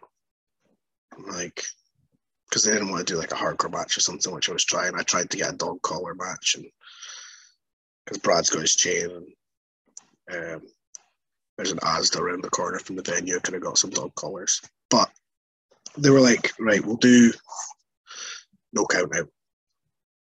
Okay. Um, but then I was like, it's it's not going to be anything special if we just have a match with no count out because if we just we could brawl a bit, but it's not making it any different than most like other matches nowadays. So that's why I was just like, right, what if how long have we got for this match? And like fifteen. What if we go ten, then we just go backstage and then you do two more matches and then we come out and do five. Okay, so that's what we did. It was all right. It was actually see if I can do every match like that. That'd be the best. You do like ten minutes, go backstage, get your breath back, have a drink of water, go over the rest of the match so you don't forget it, and then go back out and finish the match. Brilliant. Easiest match ever. Um, so you said drink of water. Eat, remember, remember rightly when we last spoke that you're kind of weaning yourself off the monster, or have I misremembered? Uh, I, I was cutting down on it because I was drinking a lot. Mhm. I've got a monster right here, so. right. Fair. Uh, But so uh, I'm like, I'm trying to just have one, one a day, compared to like three or four, six. So I'm having, I'm trying to have one. That's the only one I've had today. um, I, I, I was during the, the road trip episode. I, I was in Asda and got the gold one, the um, Pineapple. pineapple, pineapple, really nice. And yeah, I made made a joke in the in the video saying that it was it was uh, uh for you because you were going to win the title tonight and all that kind of stuff. But I was like, that's still this is a bloody good purchase in the in the meal deal. It was it was lovely. Yeah. Yeah. Um, speaking of that, Westy's got a question. okay. Um, how many cans of Monster do you usually can to get through a double duty of wrestling events? So double duty, as in like if I've got two matches in one night, or as in like two two shows in a weekend. What what's that? I, mean? I would say I would maybe uh, you're not you not often do two shows a day, but just yeah, I would say two a week. If you've got running shows that weekend, I suppose we'll, we'll go with that. Um, not much to be honest. What I'll probably do is, so I've got a show tomorrow, so I'll probably, I'll probably have one on the way to the show, put another one in my case, and then about ten minutes before my match, I'll drink half the can, and then I'll down the rest of it just before I go through the curtain and then that'll be me. Unless I can I can uh, unless it's one of those days where I go out and I have a match, and then a fan's brought me an energy drink because that happens more than it should. Um, and then I'll have another one after my match. But normally I just drink it before I go out, so that I don't know. It's stupid because I'm probably getting more blown up because of it because I've got all the carbonation in me and stuff. But I don't know. That's just what I do. I'm I'm still I'm still trying to stay off it because yeah, I don't, I don't know what it is now. If I have one, my heart starts to Thinking now, I think at the Anarchy match, like just before we went out. So I'd had a I had a monster. I think Dynamite had a monster as well. He'd had like two, three coffees. But before we went out, we both had a shot, like a little pre-workout shot before we went to the ring. So that's probably why we were both like launching each other about and shit. Uh, yeah, that's probably why. I've just thought about that. Uh, but no, I'm quite liking the Lucozade do one now. Lucozade uh, energy, like just a can. It's really nice and uh, boost juice as well. Heathen. No. I just find I like it. It's still carbonated. only- it doesn't make me want to die. No, I the only ones I drink are the Monster Zeros. Mm. Um, everything else seems to give me like bad heartburn now. Mhm. Um, so I just have Monster Zero, either the white or the red or the black or the lime green one. One- Sometimes for a treat, I'll have a full fat Red Bull. Just for Uh, a treat. I, I like the well the sugar. This is this is such a uh, this is super tangent of, of proportions, but um, if, if I get the Tesco meal deal, I always get the big sugar free Red Bull because you know. I, I can't, I can't have a sugar free Red Bull. See, That's part of me. I, I like it, but at the same time, I only have it because the meal deal's three pound and that sugar free Irn-Bru is one ninety nine. I'm like, I'm gonna I'm gonna make the most of my three pound here and just just get as much as I can for, Yeah. that, for that amount. I like the. I don't like the sugar-free Red Bull. I like the zero-calorie Red Bull. All right, it's the darker The- blue, The it? grey is no the so the darker the dark blue is just the, the full fat one. Mhm. Don't know why we say full fat because it's not fat, it's sugar, it's carbs. Anyway, full fat Red Bull. Then the light blue one is the sugar-free, and then the zero-calorie one is the same design as the the other two, but it's like instead of blue, it's like a charcoal grey. Right. Okay. That Oh, one's so- nice. I thought it was like a really dark blue, and I might be slightly. No, it's a Uh, charcoal. It's like a charcoal grey. I'm very p- particular about colours because I'm colourblind and I worked in a formal wear shop, so I know all the little French navy. That's a good colour. I, I, I like it. Uh, there a particular brand of pink that you use then for for most of your gear when you do have the pink? Is there a name for it? Uh, I just, I kind of, the one that I've got for my new gear is way, way too bright. Um, I normally get, uh, I'll ask for more like a like a fuchsia or like a hot pink.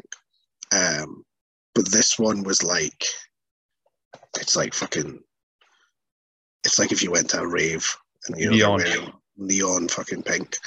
And it, because I'm colorblind, so I had all these lists of the different materials and stuff. And I was like, I don't know which one, because a lot of them look the same, Mhm. but they didn't have in stock the one that I would normally get. So I'm like, I don't know which one to get. Um, so I sent them to Debbie and went, which pink looks better? And she went, that one. And I got it. And it's fucking neon pink. And it's it's very bright. I've not tested it for glow, glow in the dark yet, but if it does glow in the dark, that could be cool. That last time she was trusted to pick anything. Yeah, pretty much. Yeah. Pretty much. Because it didn't, it didn't match my knee pads or my socks. Every, every pink I had on that day was a different pink. Kind of disappointed in myself. Uh, so last thing on, on the anarchy match, and then we can move on to other things because we do have stuff about posters, which kind of will will tail on into the color stuff. Um, Okay. we've got Colin Bruce coming in with uh, I think he kind of answered this already. He's put uh, Damien or Zach. Who do you want? Who do you want, or do we run the three way back? I think who would you rather face, or would you want to do triple threat again? I fucking hate triple threats with a passion. Um, uh, I think I've only had uh, I've only had a singles match with Damien once. That was in Montrose, I think. Was it? I think it was Montrose. Um, it was the main event. He was the champion. I'm sure. Uh, let's see if, if uh, the old cage match has it to to help. Uh, Or, or was I Tri County's champion? um, No, he was the champion. it was well. I've got Turf as one uh, special special guest, just 2018. Uh, oh, Rich Russell. I forgot about that match. Yeah, I've got that one. That was the Uh, match where I, I walked to the ring and then got in the ring and then looked down and realized I hadn't changed my shorts and I was just wearing a pair of like uh, Gold's Gym short shorts. And I was like, hmm, well, this is a And you're right, um, Montrose Montrose Tri yeah. Counties Championship. Tri Counties, okay. Um, so they were all right. Um, I think, I don't know. I quite like it to. I quite like Dynamite to keep the belt so that I can win the belt off him. Hmm. But I don't mind whoever it is. I, s- I suppose for your own possible safety, uh, because as you're saying, you and Zach were just absolutely wailing wheel on each other. Yeah, Possibly just just for you to survive, not survive. and if it's if it's. Hall- if it's the Halloween show as well, if it, if it ends up being Dynamite, I'm gonna try and get. I'm gonna try and wangle my way into a Halloween brawl, so that could get me. We'll see. It, it probably won't happen. I'll probably not get my way, but I'll try. When it comes to Halloween brawl, then is, is there any? Have you already got in mind? I mean, you've done death matches, but have you already got in mind like Halloween centric weapons you'd bring to the table? I think because it would be for the title, it'd be the main event. I think it would have to be a more serious Halloween brawl. Right. So like, I, I so rather than it being like Halloween ornaments for weapons and stuff, I think it would have to be like I don't know, like a couple of chairs spray painted orange and black, and then you know, like just more of a Halloween theme still because it's a Halloween show, but more of a serious sort of weapons match, if you know what I mean. Yeah, yeah, absolutely. Uh, and uh, Calm's other question was, it was just, uh, can we get more XXL merch? Uh, some of us are big boys. We were all big boys. We're all big boys here. In this particular- XXL. I don't think I've ever had XXL. XL. I've had no two XL. I've had. Did he say three X's or two? No, two X's. Okay. XX. Uh, yeah. was I normally get.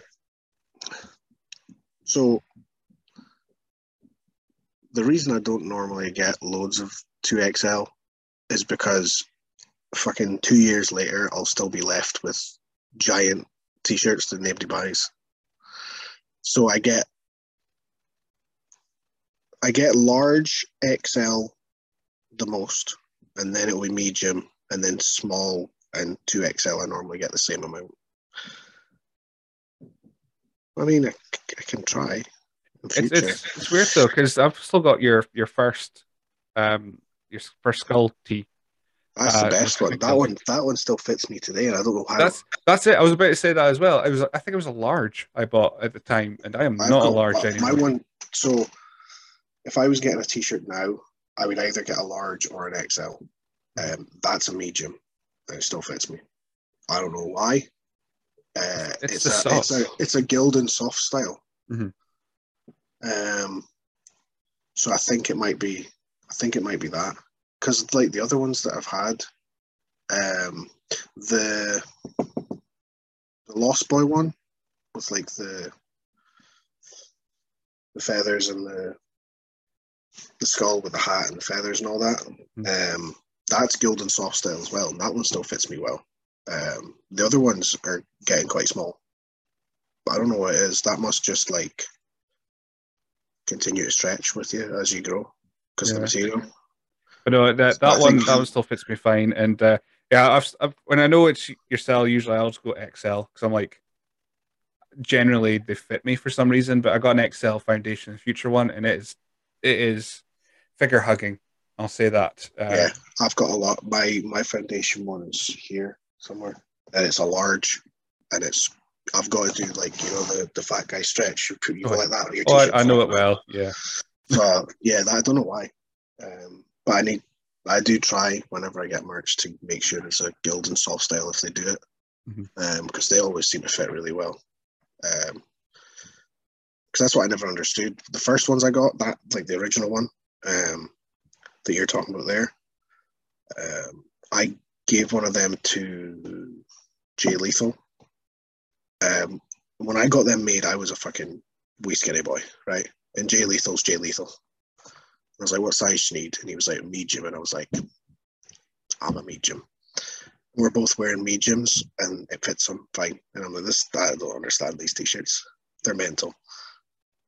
Uh, it- but those t-shirts are always kind of a, a hot topic because when I went to, sh- I've been to shows since I saw um, one with Hurricane, and he was really interested in the in the skull uh, design. And then I think Kyle said that, that he saw Eric Rowan, and he was really interested in the whole skull design as well. It just seems Yeah, they're just cool t-shirts, and that, of course, the that's first what I like. I don't. I don't want my t-shirts to be like blatantly wrestling ones. Mhm. Like the most wrestling t-shirt I've ever had is the newest one that I've got because it's got me on it.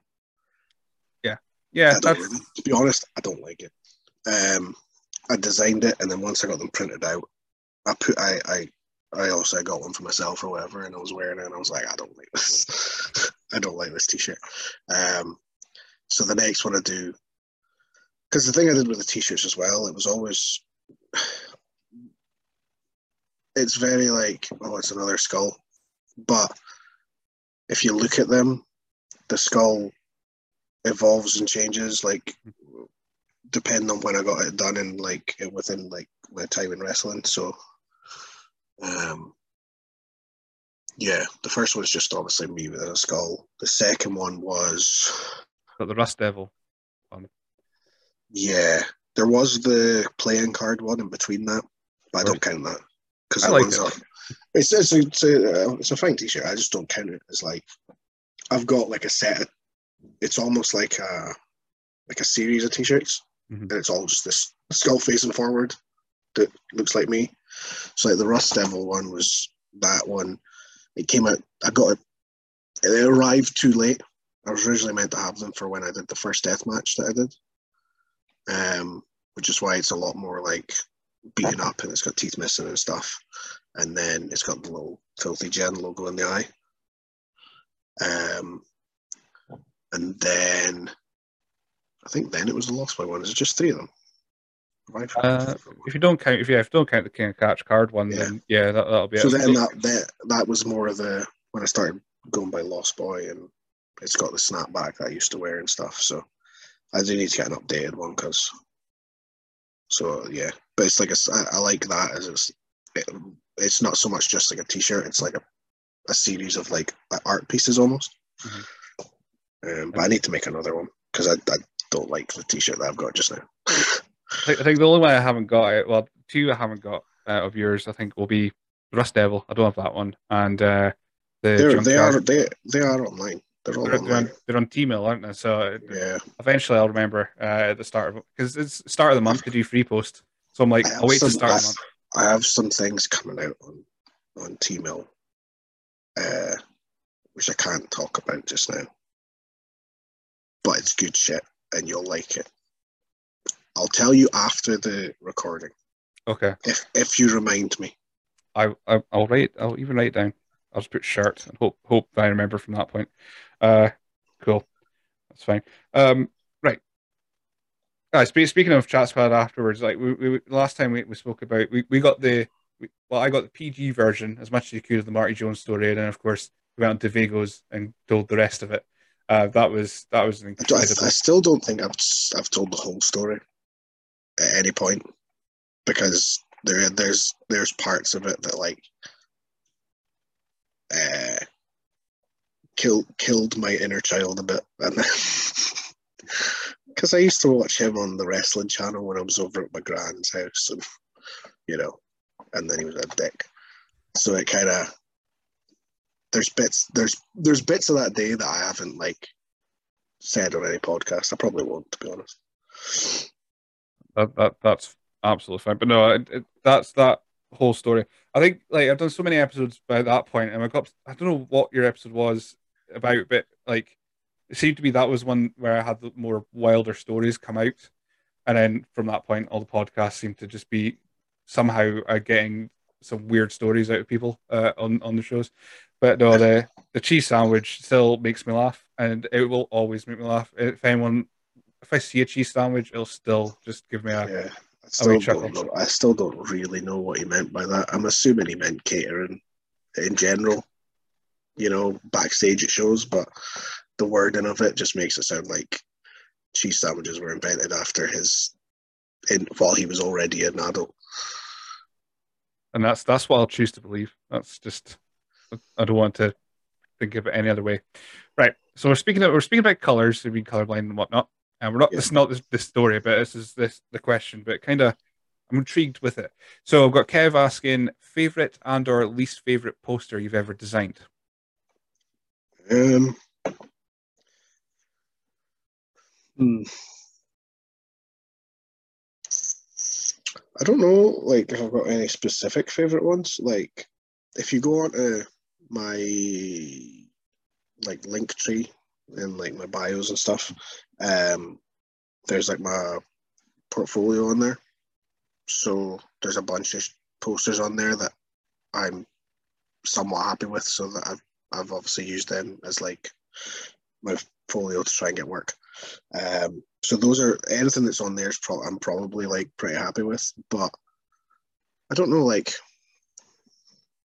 I don't like anything I do and I don't like any of my matches, and so it's a difficult one. But I like more so than anything. They're like there's certain promotions that I like doing stuff for because they just they're happy for me to just do whatever I want. Um, so like Discovery just lets me do whatever the fuck I want, and that's why like a lot of their posters are cool. Um, WrestleZone pretty much lets me do whatever. Um, the ones I've done for TNT, I quite like. Um, they're more specific on what they want, like, but um, Caithness, what are they called? Uh, uh, Combat League. Combat League. Um, they just they give me a show name and they're just like, do what you want, make it colorful. So, like, those are the kind of ones I like because it's just let me do what you want, mm-hmm. and I'll I'll give you something cool. I think they turn out Discovery ones and Combat League and WrestleZone. I think tend to turn out better because I'm just allowed to be creative with it and just do it. Um, whereas I think sometimes I'll make a poster for somewhere and then they'll come back with changes they want, and then I'm not happy with the poster afterwards because it's not like the vision that I had for the poster. You know what I mean? Yeah. I mean, just speaking of that, then of course you, are saying that you struggle with colors and, and what have you. So, like with those ones, you're giving free rates, so you kind of, you know what what looks what will go together, what shades will go together. But when yeah. you do have someone come back to you going, no, it has to be this color, has to be that. Is that when it becomes a bit more work at that point? Yeah, like I mean, if I so there's a lot of I, I have like regular work for places, but there's a lot of times where it's just like a promotional come at me and be like, "We need a poster for this event. Like, can you do one, whatever?" And it's just like a one-off, or sometimes it leads to more or whatever. Um, and they tend to be like uh, they'll have they'll have either had someone doing posters for them before, so they've got an idea in their head what they want the poster laid out and stuff, and I'll kind of be like, that's not really like my style or whatever. Like if you just tell me what information you want, who you want on it, I'll get you something cool. Um, but it's when the colors aren't too much of an issue because like like I, I'm 32. I've been using Photoshop since I was 14. Like I, I, I figured out where the colors are on the wheel. You know what I mean? Uh, but it's like if I've got all the information, like the, the date and the venue and tickets and who they want on it and stuff, I could sit here and do a poster in like an hour. It would be done. Um, the the last poster I did, well, not the last poster, but like in that sort of way where it's just like a random place messages you. It was the Kamikaze Pro. Uh, I did their latest poster. Um, and the poster took me like 40 minutes to do. But then I'll have somewhere else, say TNT, for example, and I'll do a poster, and then they want changes, and I'll change it, and then they want something else changed. So it it becomes like a process, and that's when I start to like zone out. Mm. And I was like, okay, I have to kind of just get in my head like this. This isn't for me. This is what they want. So you, you know what I mean. I do what they want. That's and they'll be happy. But I might not like it in the end. Whereas the ones I do like are the ones that it's all me. Just do what you want. Like the discovery, the, the newest discovery ones, I really like the pink with the disco ball and stuff on it. Um, it's got like the little pattern in the background, like from the old bus bus seats back in the day. Um, but like that was just me. It's Disco Derby. Do what you want. Okay. And that's a very me poster. Yeah, I mean, you you definitely got a style, and especially with all the pink and black as well. It's like, well, you can kind of tell now what you're, if it's you, it's done it kind of thing. Your, Yeah. your kind of style things. But uh, do, do you ever go look at? like, I I think everyone's got their own style. You can tell, like I can tell who's done what posters. Certain people put their logos on posters and stuff, Mm. like you know their design logo. Um, I don't know if I might, I might start doing that just so that people see it and go, oh, maybe we could use him, sort of thing. Because there's not really any association other than everyone has their own style. You know what I mean? Like I can tell who does a poster just by looking at it. Um, and I think I think that's good that you can kind of that way promotions can be like if I want my posters to look like this, I need to look this person, and you know what I mean. So Is, is there ever a time? I, I, I mean, so you- you're in this fine line between uh, perfectionist and pessimist. I, I- I, feel it's like um, everything could be better, but everything's bad at the same time. But when you see other people's posters, uh, do, do you is, do you have a little? If you see a wrestling poster and you look at it and go, "Why have they put that out? What what have they all the done?" time, yeah, Yeah. yeah, yeah, I've, yeah, all the time. I'm like that's shite. I've done I've done a couple of times. I've I've seen a poster and went, can't be having this, and messaged the the the promotion and was like, "Look, I do posters. Would you like me to make your posters look better?" And it's got me some work from it, but I put my foot in it one time. I didn't mean to. Um, I me- I messaged I messaged a promoter being like, I, I I don't like this poster. I can't share this. I know I'm on the show, but I can't share this poster. And then they were like, I made the poster. And I was like, oh fuck. Well, get good. Like, oh shit, I'm sorry. Yeah. But no, I, I, I, I did my time. I, I made the ones for um like there was a period of maybe a couple of shows for Rock and Wrestle, and I, I was tasked with making them. Fuck that. No, I'm quite happy just to leave it to people that know what they're doing. I was just so confused. I mean, I don't know if I know what I'm doing. I just taught myself. I just don't know. I just don't. I just don't understand people putting out posters that look like shit. Mhm. So just either work on it and get your posters look better. Because surely people don't look at something and think it's good. I don't know. Maybe I'm just. I don't know, I don't know man. It's, No, it's, one, it's it's one of it's, those things. it's you have to got to if you're going to be professional, you got to present yourself as such kind of thing. It's it's uh, when I see some, I I won't name them because that's that's pointless at this stage. But if you see some some match uh, cards or, or like match graphics, I'm looking at them going, I know a nothing about this show. B I don't know who that is. C I was looking at it going, this is fucking pointless. Why have you why have you Yeah. made this? This is this is telling me nothing. The worst ones are the the worst ones are the ones that are like American wrestling across the top. Oh God. I hate that. I hate that so much. If I ever got asked to do a poster with American wrestling across the top of it, I would say, give someone else this job, please. I can't do this. when you're saying that, I don't know if, it, if it's just coincidence, but you did some for uh, Wrestling Showdown, didn't you? Uh, for W3L, and they used to have their posters say American Wrestling, and then suddenly Yeah. they stopped having it. Which I, I only did two posters for them. Um, one was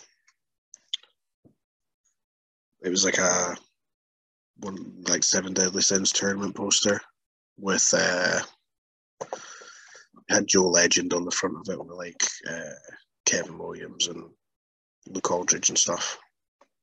Um, and then the other one I did was a just like a generic tour poster with all the dates. I think it was the Northern Tour, wasn't it? Yeah, the one where I instigated Bulgarian Baker into orbit. It's a sad thing. Sad Yeah. day. That was that was a show where you, you shouted at me to buy a T-shirt when I was wearing one of your T-shirts. Yeah. yeah, that was That was also the one that I kept. I was in a tag match with Musso. He was on my team, and I kept calling him Michael, and he was getting really annoyed. um, but that's the only two posters I've ever done for them. Um, I do. I offer every every now and then to do their posters again, but they've obviously got something that they're happy with. So um, that's just me wanting to do posters for everyone. I tell you what, you know what? See, see, see the day that I run my own promotion, right? My posters are going to be fucking banging because I'll be in complete control. that's uh, there's that, that's, that's weirdly not the first conversation I've had in these recent uh, recordings of people setting up shows. Ian Skinner also had an idea of a promotion, which he's probably spoke to you about at some point because it's just mental in itself. Uh, I've got, I've got. I'll tell you this, right? Bear Hug Pro, right? That's the name of the show, right? That's the promotion, Bear Hug Pro. My Bear Hug Pro is mental. I have shared like booking ideas with people, and it, you know what? I'm going to give you two, right? Okay. So the gimmick with Bear Hug Pro is right. Every show's got a gimmick. Okay, so one idea I've got is like a, a show based around Squid Game, right? Okay. So it's a six man tag. Whoever takes the pin, boy comes out, shoots them, drags them backstage. Okay. right, okay, Straight into a fatal five way. Whoever gets pinned, boy comes out, shoots them, drags them backstage. Tag match, triple threat. Then it's the main event, which is the one on one match. Both guys get handed a kendo stick and they, they, they fight to the death. That's one show. The other show I've got, which could it could be a series of shows, right? Um, let's say so each show each of these season shows you would pick a wrestler right so let's say i pick caleb valhalla right the show will be called caleb's dream okay Right. so got the ring got the entranceway uh, big screen right next to the entranceway video screen bed caleb comes out hello welcomes everyone to the show gets in bed goes to sleep right. little like dream bubbles come above, above his head on the screen, right? And whatever he's dreaming about, that match happens. Okay. So basically, my idea would be I would book I would book like here's a here you go, Caleb. Here's the wrestlers I booked on the show. Do what you want. And it would be like you know he could make fucking I don't know. He could make Bradley wrestle as Big Show. I don't know. Anyway, you have the whole show. Main event comes out. It's a tag match oh no, Caleb's meant to be in the tag. He's asleep. So it's a handicap match. Caleb wakes up. Oh shit. Caleb gets dressed. Okay, at the at, at the entranceway. Just in time to take the hot tag, do the hot tag, go to finish. Every show is just random bullshit while someone sleeps at the entranceway, and then a hot tag after they wake up. Or, you know, you know, like that dream where someone's not got their boots on. Mhm. That's the show. That was scary. That second one, that was one of Ian's ideas as well. So there's some hive mind stuff going on where, yeah, he said he would get on stage. It was like a stage show. His, his was, and you get, yeah, you go to sleep, and then the ring would light up in the middle of the stage, and then that would be the show.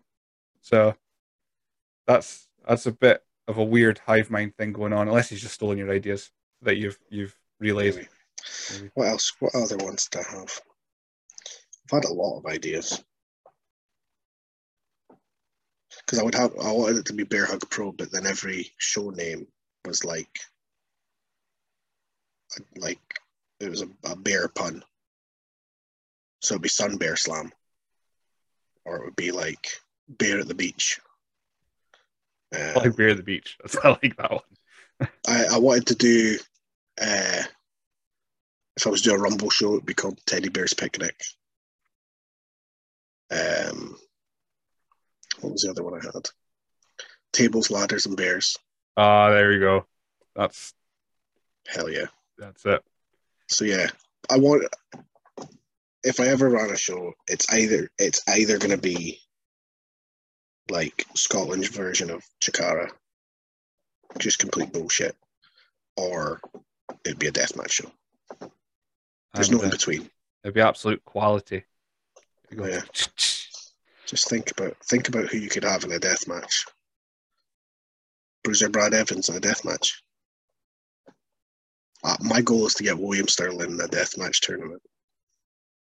I, I, I think he'd be a cracking deathmatch wrestler. I've said know this to him.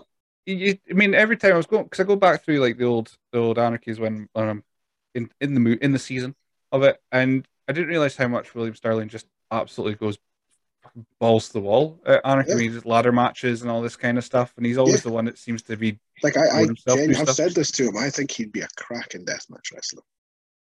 Him versus Bruiser Brad Brad in the semi-finals. I, I- I'm, I'm all in.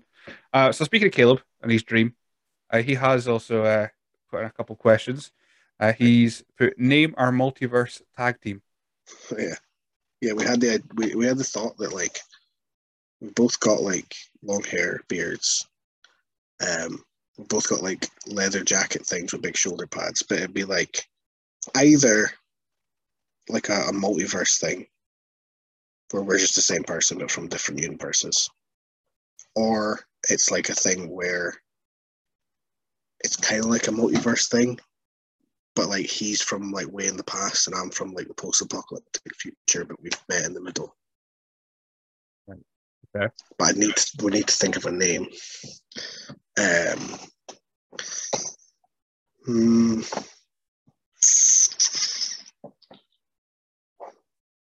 See, that's a difficult one.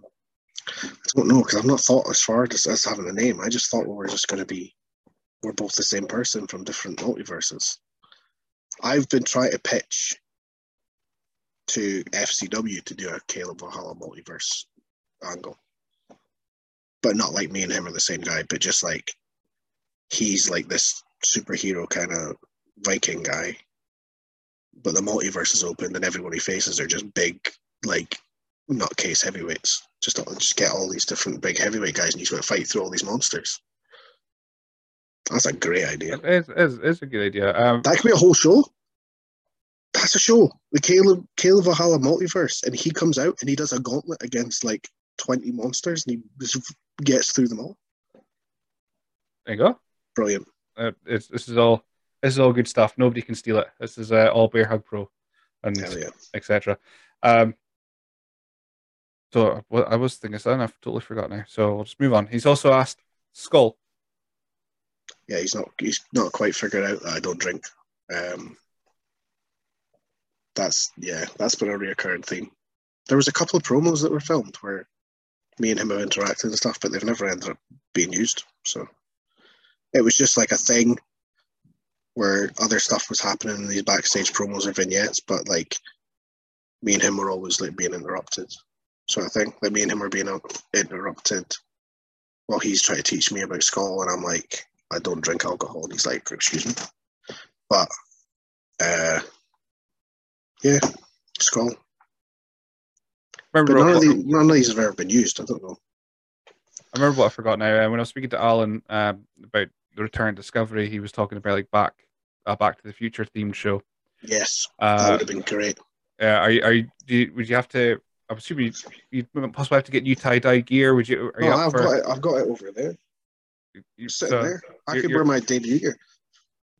Obviously not the Super Executioner, but it'd No, no.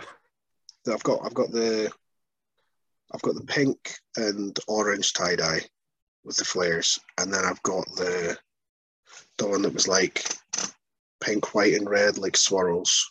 I've got both of them. Because I there was only I'd made a match graphic for that show. I'd made a poster. I remember Yeah, that. the, it had the DeLorean, wasn't it? Yeah. Um, but then I'd made one match graphic, and it was it was cracking because it was like it was the same as a poster, but it had like this is never going to happen, so it doesn't matter. It was going to be me and Lewis, so it was just our current promo pictures. But then, like in a little like box next to our heads, was our original promo pictures, and we were going to be those characters. So it was going to be Hippie Horror Aspen Faith versus whatever he was called, fucking Prodigy or whatever he was, when he had like his little jean shorts and his red hair. We were going to do that. It would have been great. I'm still I'm still holding out hope for that because it sounds just mental. It, it, because Yeah. Suppose when you, when we, you go we- back, we would have had we would have had uh, Martina would have been Kazuji. Yeah. Um. Yeah, it would have been it would have been great. I would have loved that. we've had uh, a, a DCT and he's he's uh, David Campbell Thompson Yeah, laser. There's there's, yeah. there's so many so many ways I- that. I- I thought that would have been a great show. I was like super hyped for that, and then it just never happened. So Um, we've got so we've, we've done that one. Caleb, oh, jeez, with so many more here. So we've got Deacon Matthews. He's asked if Grum's knee pads ever absorb a kind of Monster on a on a scale from the guy sat on the toilet in Jurassic Park or thinking your boat's big enough to hunt Jaws. How screwed are we? Pretty fucking screwed. Grum's knee pads are the worst thing in the fucking country. Uh, I don't know what the fuck he's done to them. He's always like, "Oh, "I've washed them." In what? I don't. He he took them out. Of, this is this is. I'll say this, and this will encapsulate that, and we can move on. He took them out of his bag at training one day, and Alistair Caron walked past and gagged in his mouth. Right. That's all I need to. That's all I need to say. Well, yeah, we'll we'll move on from there. Just uh, in general, right? So we've got uh, Scott Scott Leggett, uh, aka at Scotty Swift. He's his real name on Twitter, so can't can't really say anything against that. Uh, he's put favorite Chris Archer gimmick and why. Okay. Has has Scott gotten into this with you yet? The Chris Uh, Archer gimmick thing. Chris Archer had a, a lot of a lot of No. gimmicks, but it was a lot of gimmicks made up in like my and Scott's head. No, he, he didn't. In in our in our ten hours of chatting, we have not got to Chris Archer's gimmicks. Um, so, hello. Hi. Samantha. Um, so he had, when he was first starting, when he debuted and stuff, he had black and white striped tights. And before, so he had them before he'd like debuted on shows or whatever. We knew he had them. And we were convinced that he was going to be called Buzz Hornet. uh, I don't know. That was just he was going to be Buzz Hornet, and then it never happened. Um, what's another good one?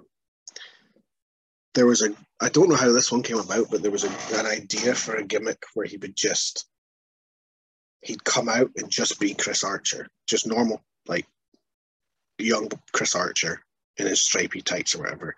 But he would have like nineteen like nineteen twenties like flapper girls with him they would just be like whatever he said they would just be like oh Archer like that was the thing um they would just you know they'd be in love with him and they'd be like doing this in his entrance and then they would go oh Archer um those are my two favorite ones.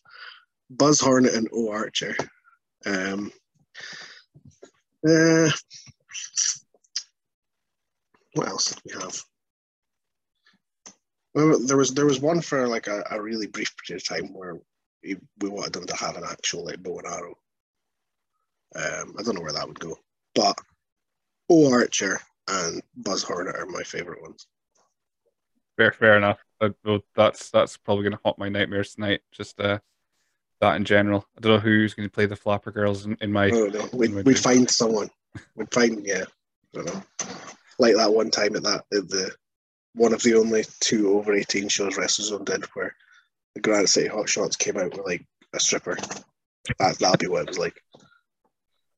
I could, the, uh, like, of all the things I can imagine to come out with the Granny City shot, shots, a stripper is fairly low on the list. Yeah, yeah. That's that's yeah. We'll get we'll get her back, and she can she can do the oh Archer. I, I, I just, I, I love that whole concept. It just sounds like, Yeah. oh, for our OVA 18 shows, what do we get? Oh, I don't know. We'll get a stripper. Oh, do you? Yeah. I don't know. love it. That was like that was the that would have been the last show I went to before I started training. I think.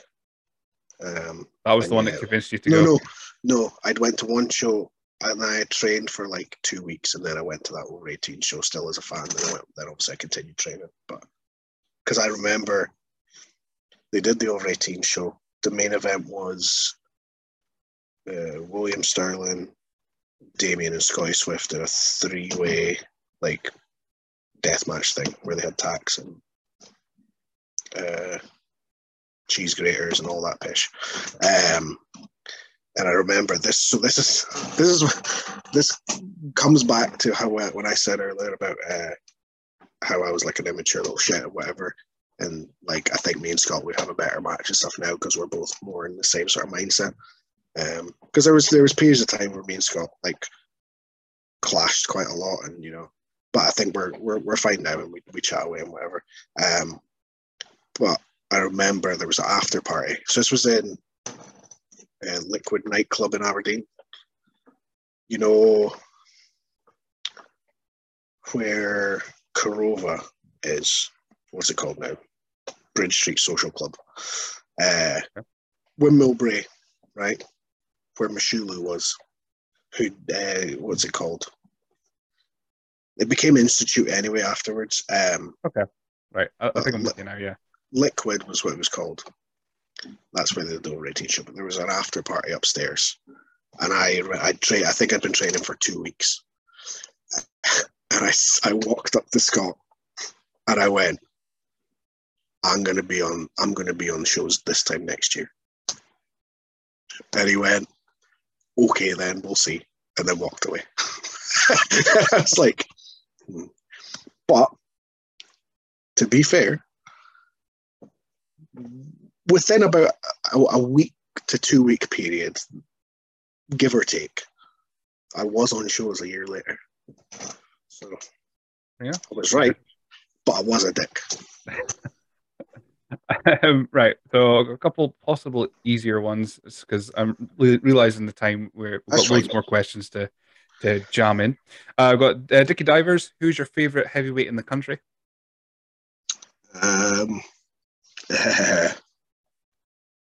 myself. Um, my myself. No. Uh, Bruiser Brad. Uh, I would have said Crusher, but he's AWOL. Uh, Bruiser Brad. Let's say Bruiser Brad With yourself as a close second. Yeah. because I can do a moonsault.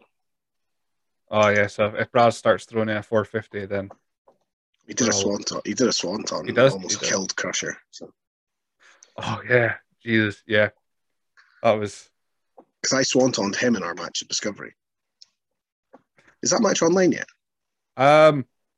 Don't no, think it is. it's not. Um, I sw- I gave him a swanton at Discovery, and it was like it was perfect. Just hit him just enough, perfect. And he was like, "I'm going to do one." Did one on Crusher, almost killed him. He's like, "I'll never do that again." Uh, I think I think If he'd, have, if he'd have done that to Connor, Connor would have died. I think I remember reading uh, Adam's re- review of it. Brad did a uh, uh, Brad did a swanton. Fuck that. Was Yeah. it- was it- I was like, yeah, okay, I got a bit. If, if Connor had taken that, Connor would have died. I've got no doubt about that. Uh, speaking of almost dying, Emily Hayden has asked, ask him about the time we almost died. This is a long one. this is a long one. Is this the same Um, car journey with Benny? Because there, because if it is, Benny. Who's Okay. Benny? Then it's not. Uh, uh, Benny, Big Benny. Is it Benny?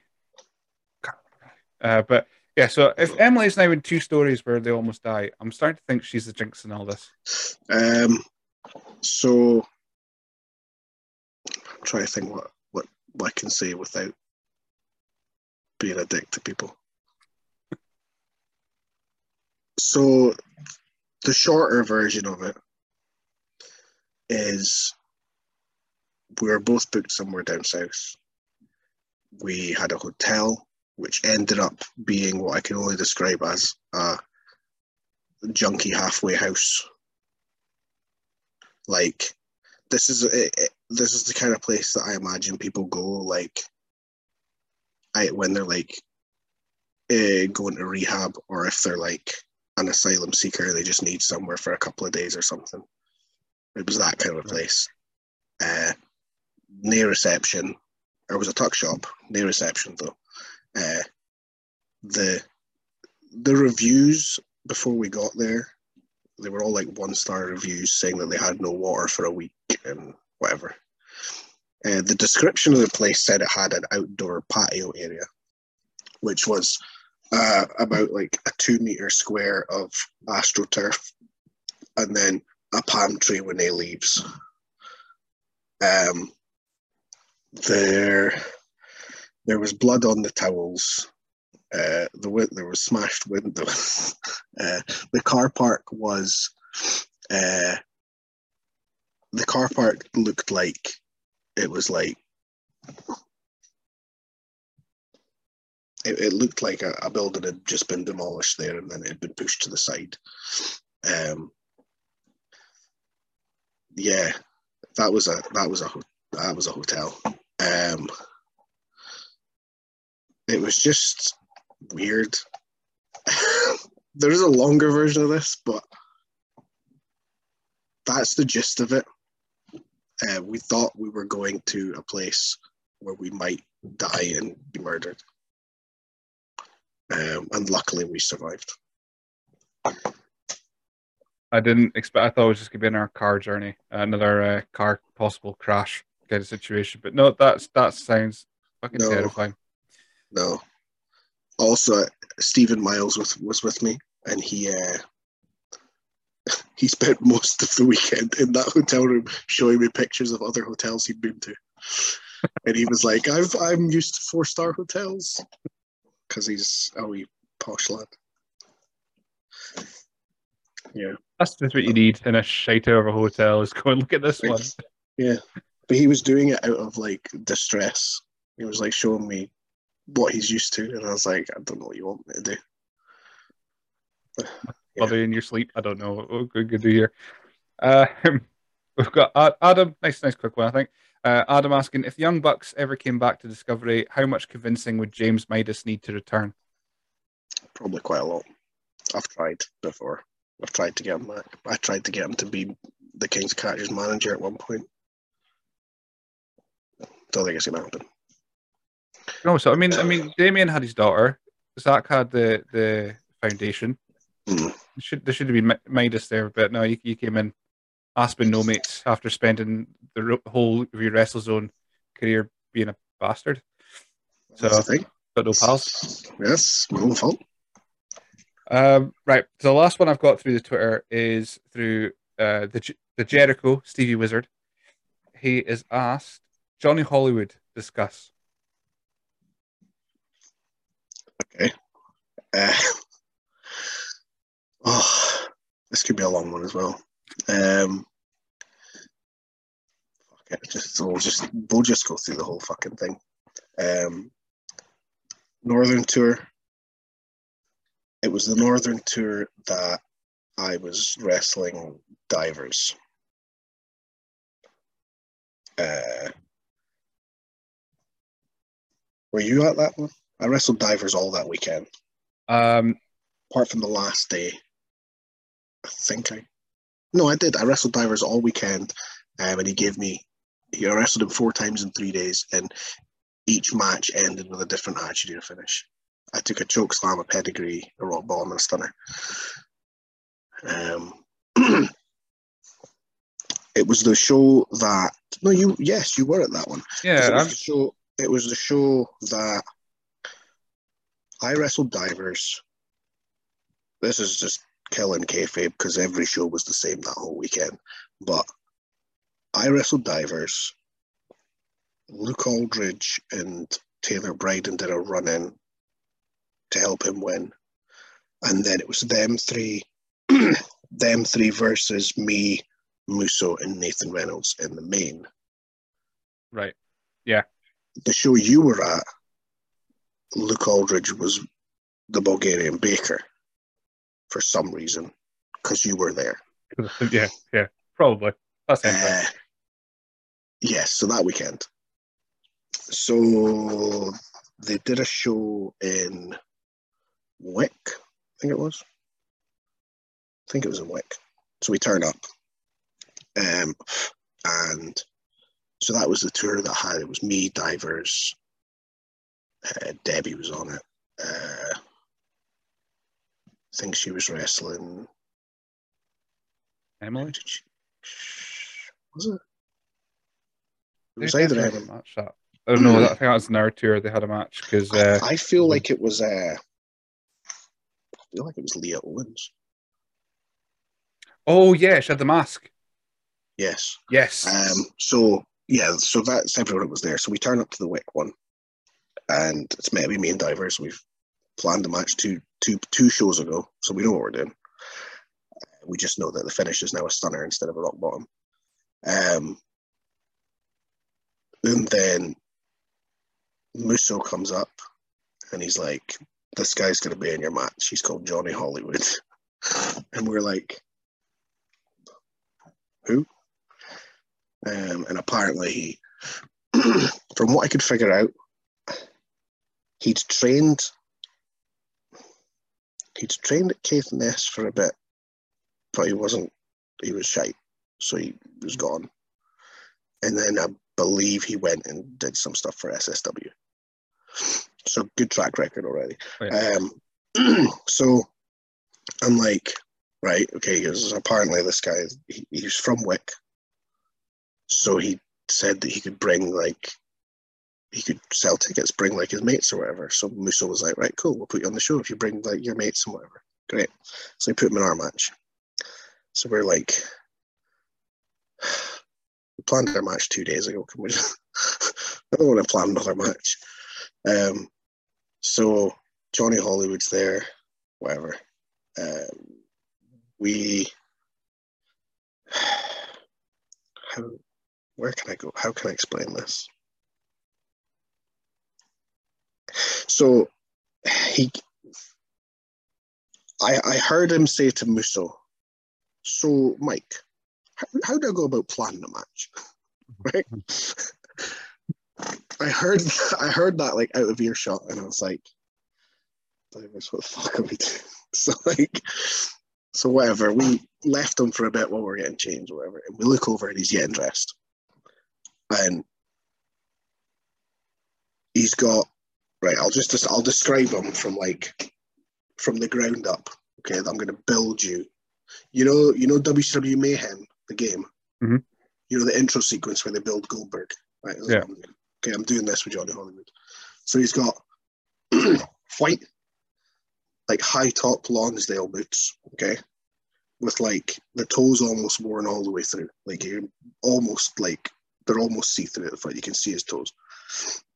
Then he's got women's like zebra print Primark leggings, right? Kind of Ronan King style. Now that I think about it, but they were like black with like zebra print down the side. And we realized that Debbie owned the same ones, which was fucking hilarious. So he's got that, okay. Then he's got a weightlifting belt, like Hogan style. Okay. Right. Then he's got uh, like uh, weightlifting gloves. Okay. And he's got ta- like electrical tape. Um, he's got a Mr. T style, like big chains. Okay. He's got tassels around his arms and like around his boots, but he's made them himself out of like shoelaces and they've still got wee plastic bits on the end, like the shoelace bits. Uh, and he's got a like a headband on, like a bandana thing. And we're just fucking looking at him like, holy fuck. And then he pu- puts on this big furry jacket and shades. And he goes, he looks at me in divers and he goes, What do you think of the jacket? My missus says it's a bit too much. And we're like, I just just go with it. Just do it. Um, I just wear it. Cool, okay. So then someone comes and asks him what, what music he wants. and he goes, uh, just give me something like like hair metal sort of music. And we're like, all right, whatever. So they go away. So we, we speak to him, we plan a match. Like just go go away, have a think, whatever. We basically just did the match we were doing anyway, but we at points, like I got thrown out and then Divers did a bit with them and whatever. So he goes away and we're just sitting chatting. And then he comes back up and he goes, okay, so uh, he goes, so I'm going to do this to you and to do this to you, blah, blah, blah. And then Divers just looks at him and goes, that isn't anything that we've said. I don't know. I don't know what this match you've said is. This is not anything we've planned. he said, oh, oh, what was it again? So we go over it again. So while we're planning it, I go to him. So what sort of what sort of moves do you do? He goes, I do this thing where you clothesline me and I go backwards out the ring.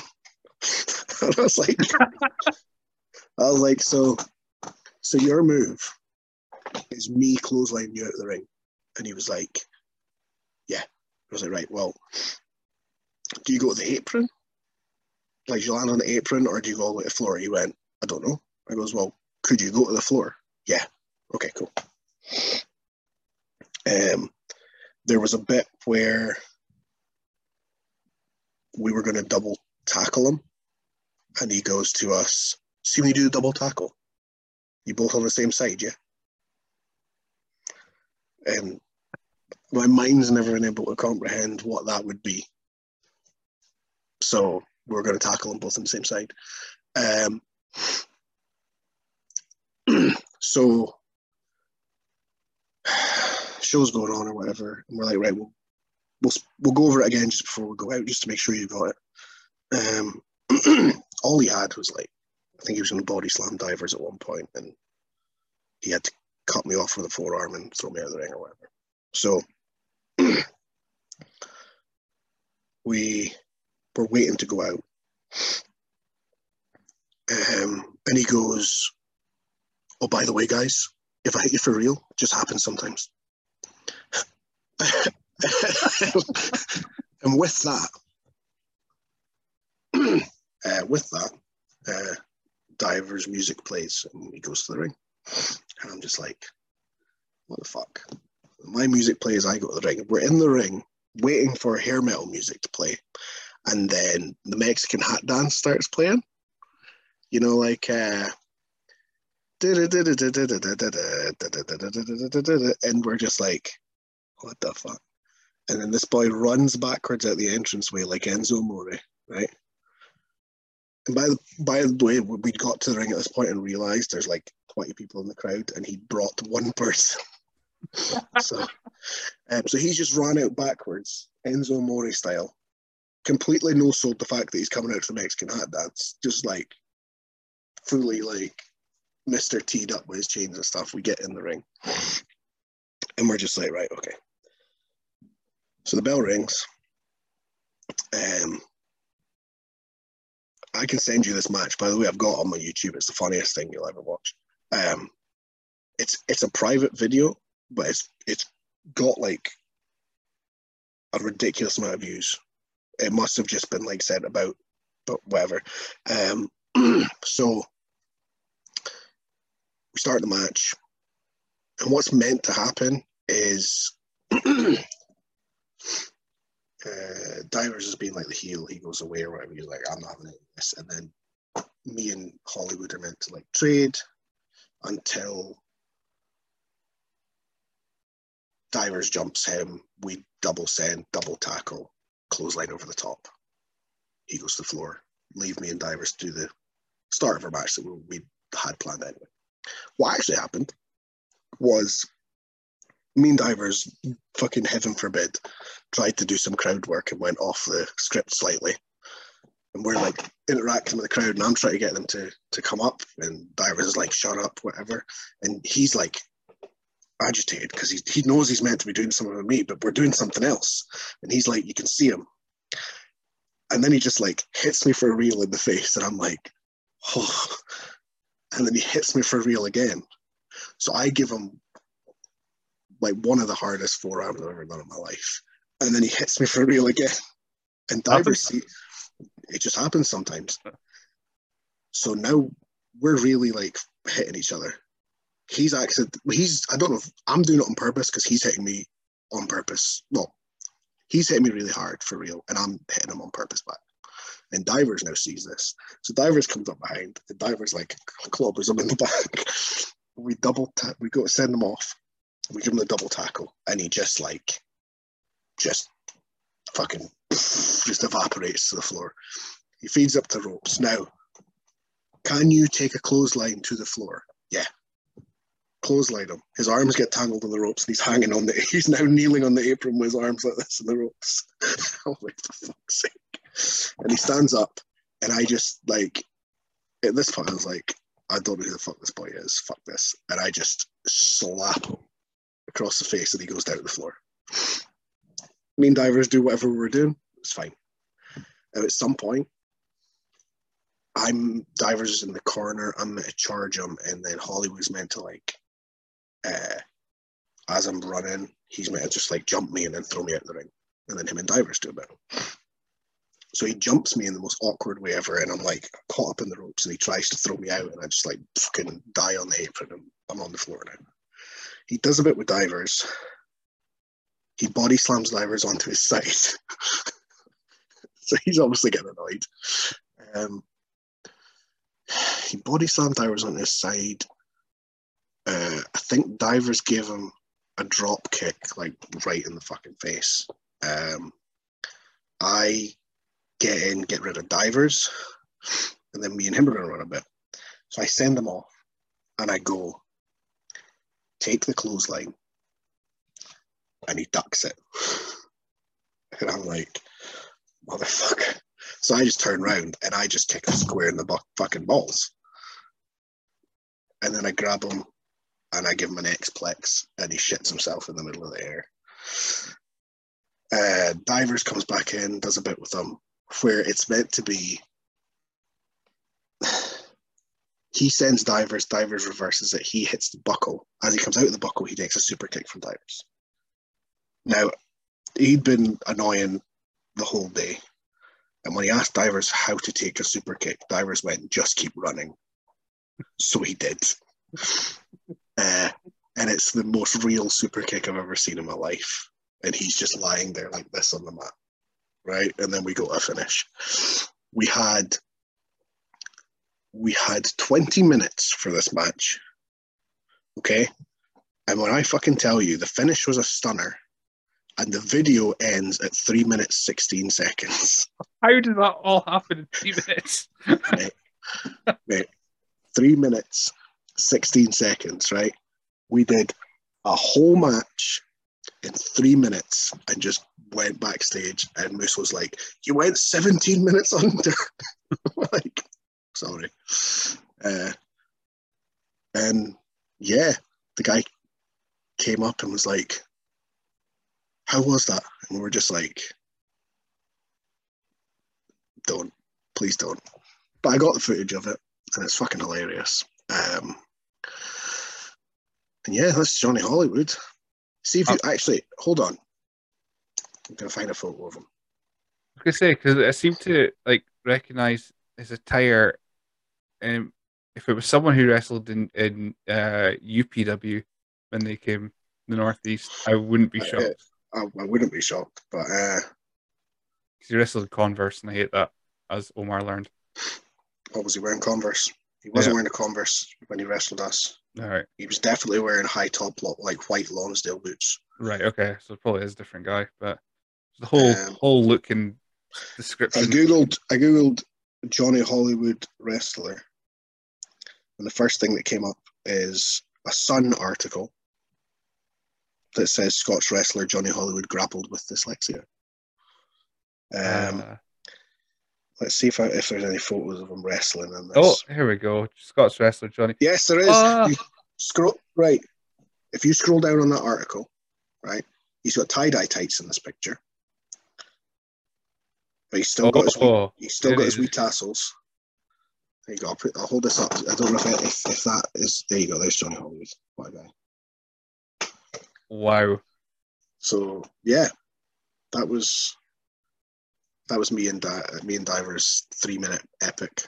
Uh, mate, Stunner one two three three minutes sixteen seconds. Can't can't get better than that. Six foot two and eighteen stone, Johnny Hollywood. Think, yeah, I think I, I, I don't know. Sometimes I, I go through like just trying to find some news and that, and I, I've seen this article way too recently for it to be a coincidence. But yeah, there we go. Oh, that's just cruel. Right stuff. Scotch wrestler Johnny Hollywood grapple with dyslexia to pen his first book. That just seems a cruel tagline to put in there. Anyway, right. This is about Johnny Hollywood, but wow, I was not. I what same with the Emily Hayden uh, dying story. Was not expecting it to go like that. But three sixteen. I, I don't know how that is. I can't wait to watch this. I'll I'll send you the match. It's, it's fantastic. I, just, I can't believe that's been all condensed into three. It took you longer to tell me about it than the match Yeah. actually was. Yeah. Right. So that's all the Twitter ones. So that's all the ones you would have seen. Where we've got loads. We've got six on Instagram um, to, to do. So we're, we're good time. We'll Uh, all right. yeah, we'll. So we've got Grant McIver asking favorite fruit pastille color. Uh, red. That's the best one. Second best one's black currant, which is great that they've brought out them bags of just the black currant and strawberry ones. Uh, I like um, green. I like the lime ones. Second. It's all right. I like them all, but those two are the best ones. Uh, I'm not a big fan of the black currant. That's that's why if we do get a red, like a pack of that in the house or something, because I do the, the pouches of them as well, Yeah. then I'll just do my best to get all the red ones. Yeah, Uh, red are the best. Uh, right, we got Tom Humphreys, uh, aka Tom Atlas, asking the two foot. Well, I just put the two foot of doom. Oh, do you want to see? Do you want to see it? Go for it. I wrestled, I wrestled him at a gala uh, last last week, two weeks ago. I got I, I got like ridiculously sunburned, and it's like in the line of my singlet as well. Um, But uh, I was I was beating him up, and then a kid in the crowd shouted two footer him, and I was like, okay. So I just ran across the ring and I gave him a two foot tackle, and it's one of the one of the better things. to see if I can see if I can get this. Oh, I'm gonna have to press the play button. Ready? Can you see it? Yeah, we can see it. Bam! Holy shit. That is that is beautiful. The kid just shouted two foot room, so I was like, okay, you gotta get gotta give the crowd what they want. At least it's not. I mean, usually when you're at galas, it's just RKO, isn't it? Or used to be Stunner. Uh, you, had to, you had to save that for the for the main event. Ah, of course, of course. Um, we've got Ian Skinner. He's got quite a few in here. He's put favorite AEW Suzuki match. Uh, uh, I don't know what ones I've seen. Name them. Oh Jesus, I'm not going to help me about I watch AEW? He wrestled Danielson, didn't he? Uh, yes, I that that was the one. That, I think so. That's what just like slapped Definitely each other for a good while. Yeah, I've definitely seen that one. So that one. okay But no, To I've not I've not watched a lot of AEW other than pay per views. So I, just- I just- I can't get into it. It's just not for me. I'm just, I'll, I'll keep trying, but it's just, it's just not for me. Um, give me, give me the cartoon characters. I'm quite happy with that. Uh, Ian Skinner's also asked why the headband if it doesn't keep hair out of your eyes. um, it was it's just a throwback to when I was doing the hippie thing. Uh, when I was trying to come up with my look and stuff, there was I was looking at pictures of like people at Woodstock and stuff, and there was a lot of hippie with like thin little or like bits of string they just tied around there to like keep their hair down.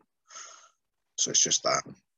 It's just a uh, it's a throwback to when I was doing the hippie gimmick, and I've just kept it because uh, I feel naked without it now. Unless I've got my hair just tied up like this. Mhm. If I've got my hair braided, I need something there. It just, I don't know, feels weird.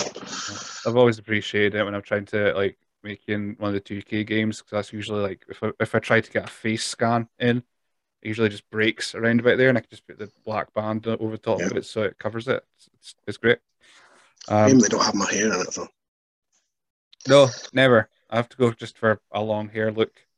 Um, like I used to make creative wrestlers but like years, like way before I was a wrestler. like you know, here comes the pain and stuff. Mhm. And that was the hairstyle that I picked. That's why I, that's why I started doing my hair like that in my in my first match because that was the character I created.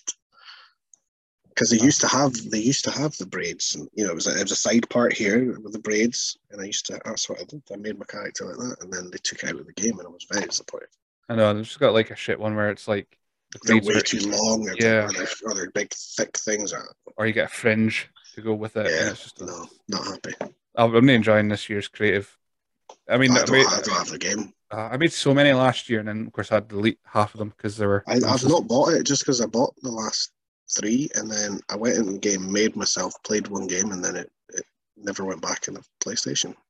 so I've just not bothered with this one. Apparently, it's better, but Uh, it's it's fine. Yeah, I'm still like I'm still in that. Uh, for some reason, the only things I play now on on the the PS4 because I'm still I'm still I'm still poor. I've got a PS4. Uh, is is 2K22 sometimes. Um, I'm really playing Ape Escape 2 at the moment. That seems to be my jam, and uh, Fortnite, which I haven't been playing it as much recently. Uh, it's just nay, they grabbed me as much this season, but I kind of want to get Indiana Jones though, so I might come back to just to yeah, do those. I'm pretty much playing it right now to get Darth Vader. Yeah, I mean, I thought we'd have like grind it last time to get uh, Doctor Strange, but no, I just fell away. Just stopped playing it.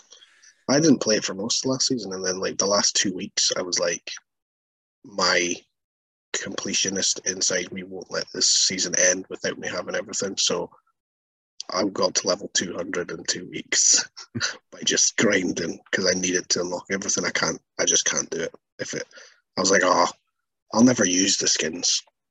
I still, I still had to. I can. I know I was, was the same for the season before. I was like, right, I want to get Spider Man. I want to get Spider Man because I, I love Spider Man. you Um, had to unlock every Spider-Man skin. Yeah, and I did that, but yeah, I still used the one that they they put onto the store for uh, Yeah. the film. So that's the one I that's the one I used, and I was like, I I spent all my time unlocking these. Yeah. I don't use them. I'm, so I'm trying to I'm trying to find another game to play, but I just can't get into anything. Like I, the last new game I played was Forbidden West, Horizons Forbidden Bet Forbidden Horizon Forbidden West, um, which I really enjoyed. Um, but other than that, I keep trying to play games, and I'm like, mm. so I did another playthrough of Fallout 4, and then Outer Worlds, and now I'm like, I can't be arsed playing anything else. But I don't want to go back and play them again because I've just completed them, so it's too fresh in my head, and uh, I don't know what I'm gonna do. Yeah, I had that during the pandemic. I went through all the Uncharted games again and and played played them and really enjoyed them. I kind of want to get Yeah. Spider Man, but I'm not paying. I'm, I'm now. I don't pay. I don't, I don't want to buy games anything under a tenner. That's probably my limit now for games because I don't. I don't play them enough to necessitate paying too much for them. And 2K22 I bought brand new and I barely play it, so I'm like, no, Yeah, nothing. because I, I was a over 10. complete like I don't really. The only ones I ever buy are secondhand ones, or you know, like go to CEX and it's Mhm. a couple of years old or whatever. But I got Forbidden West when it came out because I really liked the first one. Um, but I like pre-ordered it, and then when I pre-ordered it and pre-downloaded it, so when the little padlock disappeared at midnight, I was like, "Here we go, straight into the game." But, but yeah, it's, it's it's just yeah, finding time. That's the other thing, and Yeah, it's just nah. I know we're gonna find even less of it soon, so I'm just gonna. I'm, I've got a wee Sure. list of WWE Network stuff to kind of watch uh, when when I have to stay up through the night, and I've got all the broken. I haven't watched any of the recent Broken Skull sessions, so I've got them all kind of ready to Yeah. go. Uh, but no, it's yeah, I'll, I'll find time again. But no, I, I enjoyed. It was, it was after our last chat that I that I started playing Fortnite because because you kind of convinced me. I think I spoke to Zach as well, and he, he was speaking about it. So I was like, oh, fuck it, why not? And then end up it gets it gets shit on a lot, but it's it's actually it's it's I enjoy playing it with like I'll just like mute the telly and I'll put on like a podcast or Mhm. like a show or something, and Yeah. then I just might mindlessly play it while I'm watching. yeah, that's that's that's how I was doing it, and I, I enjoyed the I enjoyed the, the the fun aspect of just me coming into a, a group of views and me just dying and automatically at the start, and then just watching everyone else Yeah. because um still the case. I can I've I've, I've won some, but I think I've only like four wins. I I had the best win I've ever had in my life yesterday. Sammy was playing with Bradley, and then she went away, so I just took over. and it was like one of those ones where Bradley's died like really near the end, and there's like three other people, and I'm the only one left, and I'm like, I don't, I'm gonna die here. And I had like barely any health, and I was like, this is my like last hurrah. This is the, my last ditch effort. So you know the like the new trees they added that you can knock over and they fall down. Mhm. I just shot two of them and they fell on the guys and they killed them and won the game. And I was like, holy fuck, that was the best thing I've ever done. Oh man, well, my my I've- my my favorite win was uh, first one I ran as Captain America. Of course, did it was like start of a season, and I was like down to the final three, and I was so excited because I was like, oh my god, I never get this far, and then suddenly it it gave me the crown, and I'd won. Fuck knows what happened. I don't know what happened. yeah, Yeah, I just I. I hid behind something, and suddenly I won it, and I was like, oh, well, if, if, if that happened, no, then that'd be ace. yeah. But um, another time, I just I just hid in a car and started pot shotting people. It was oh, that was it was I felt like a dick, but it was the most satisfying thing I, I did. Had a wee sniper and just watched them come past, and just go, That's what you want. there you go. Um, one more question from Ian, which I think you kind of answered a little bit or, or teased to, but we've got when is the tie dye coming back? Oh, I might wear it on Saturday. I've got a gala. That could be my gala. That'd be house, my house show tights. Why not? like Ke- you remember like Kenny Omega when he was wearing the the cool like black leather tights and stuff, but then he had his house show tights on like small shows. He'd wear the like pink ones with the tassels. Maybe I'll just make the tie dye ones. That's my house show tights. They're like my galas and like birthday party shows and stuff. Why not? And uh, the final question we've got from all of this is from uh, an, an unknown uh, Emerson underscore Jane. Uh, Fantastic. should, nice, nice simple one. What do you love? What do you love about me the most? Uh,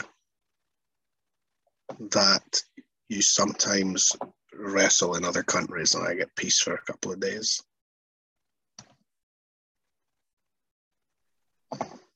Fair. I think that's a good. I think that's a good answer. I think, I think so. So that, that's that's all the questions, and I think we've, just about covered all your wrestling from the last year as well. Um, we haven't really talked about Reckless. How how you finding uh, just the just back, just getting into the swing of things again, like the training and the seminars and the just keeping yourself busy. Yeah, um, I think it's weird, like try to train people when I still feel like I don't know what the fuck I'm doing, but I must to some extent, you know what I mean? But um, yeah, I, I enjoy. I, I enjoy more the.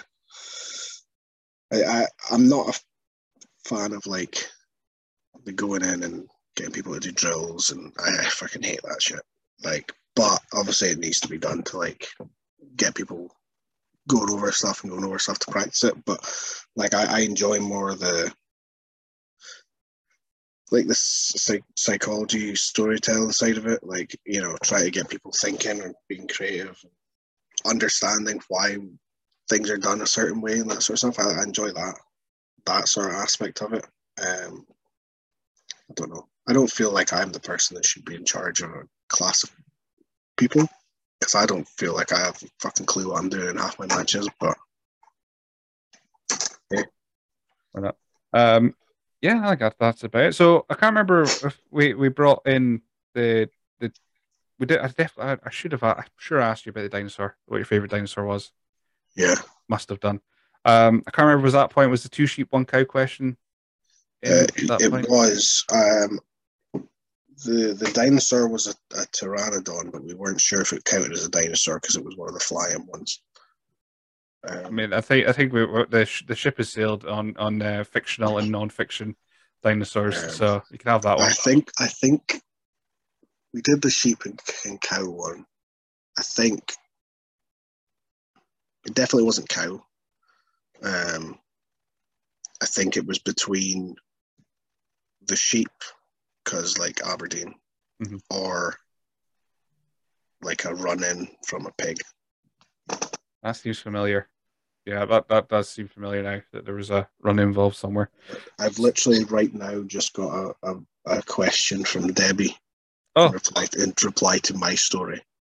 All right. Okay. Uh, she I- said, "Would you rather have hands for feet or feet for hands?" Uh, hands for feet. Yeah. definitely, hundred percent. Because I can put them in a shoe and hide them, um, so you wouldn't see them. But it opens up all these possibilities for like stuff that monkeys can do. You know, like hanging on to stuff with my feet hands. You Yeah. got all this stuff you could maybe do in a match with your little feet hands as well. And you can just like pick, pick up stuff off the coffee table or that. You don't need to bend. It's Yeah. Yeah. it's it's, I've got quite I've got quite nimble feet, so I could pick stuff up with my toes anyway. Ah. Definitely. I'm not going to ask for a demonstration. No, Uh, okay. that's fine. But Uh, definitely definitely hands for feet. I mean, I suppose depends what you do. If you're like an OnlyFans model and you're you're selling feet pics, I mean, four feet, that would. But no, uh, it, would, it would definitely be hands for feet. I'm fully Yeah. agreement with that. Um, so the last question then, we've we've, aced this time wise. I'm quite chuffed with that. Uh, Vince McMahon's phoned you. This is a fancy question to to round up the show. So Vince McMahon's phoned you. He said, uh, "I've seen your work. Um, some guy keeps keeps calling you the Lost Boy when you're clearly Lost Boy Aspen Faith. Um, I want to put you in the main event of WrestleMania. I want to give you absolute creative control. You you can pick your opponent as long as they're alive. Pick your opponent. Pick the stipulation. It could be anything: tag match, battle royal, any opponents, any number of opponents you wish. You're full charge. What is it? Okay. It's the main event of WrestleMania. Yeah. Okay. Right. Picture. Okay. Main event, WrestleMania. We're in some arena. I don't know. In my head, it's maybe it's an open top arena. It's but it's nighttime, so it's dark. Okay. Cool entranceway, bed. Okay. I'm in the bed. Okay. In the ring, you got a tag match. Okay. It's going to be uh, the. It's going to be uh, Steve Austin. Okay. This is his last hurrah. Okay. His last hurrah is Aspen's Dream. Steve Austin. Then the opposite side of the ring is Vince McMahon and Linda McMahon. Okay. So they're like double well, Vince is like getting on Steve Steve, but Linda's sitting in the corner in a wheelchair. So you have the match. Steve Austin's getting beaten down. I wake up. Oh shit. I'm at Mania. I don't have my boots on. I get my boots on. I run down the fucking giant ramp. Hot tag. In I come. Vince immediately kicks me in the balls. Oh no, I'm dying.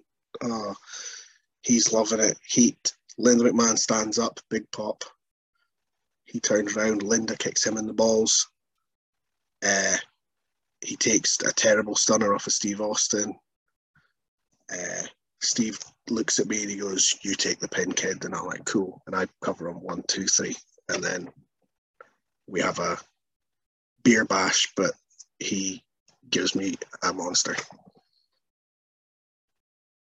I don't think anything will top that, so it's probably a good way to, to end the show. Um, Okay. I'm so glad we brought the the the, the dream came back uh, into the episode somehow uh, of, of this. This is wonderful. Um, right, I'll leave that with, with everyone's fever dream of, of Johnny Hollywood and uh, and then obviously Aspen's dream. Uh, Yep. Where can people find you, Bear Hug? Plug all your shit. Uh, everything is the Aspen Faith, so at the Aspen Faith or slash the Aspen Faith, it's all the same. Uh, in all my bios, I've got a Linktree which has got all my merch, and it has a link to the Bear Hug design folio and all that good stuff. Excellent. Well, perfect. Thank you for joining me today.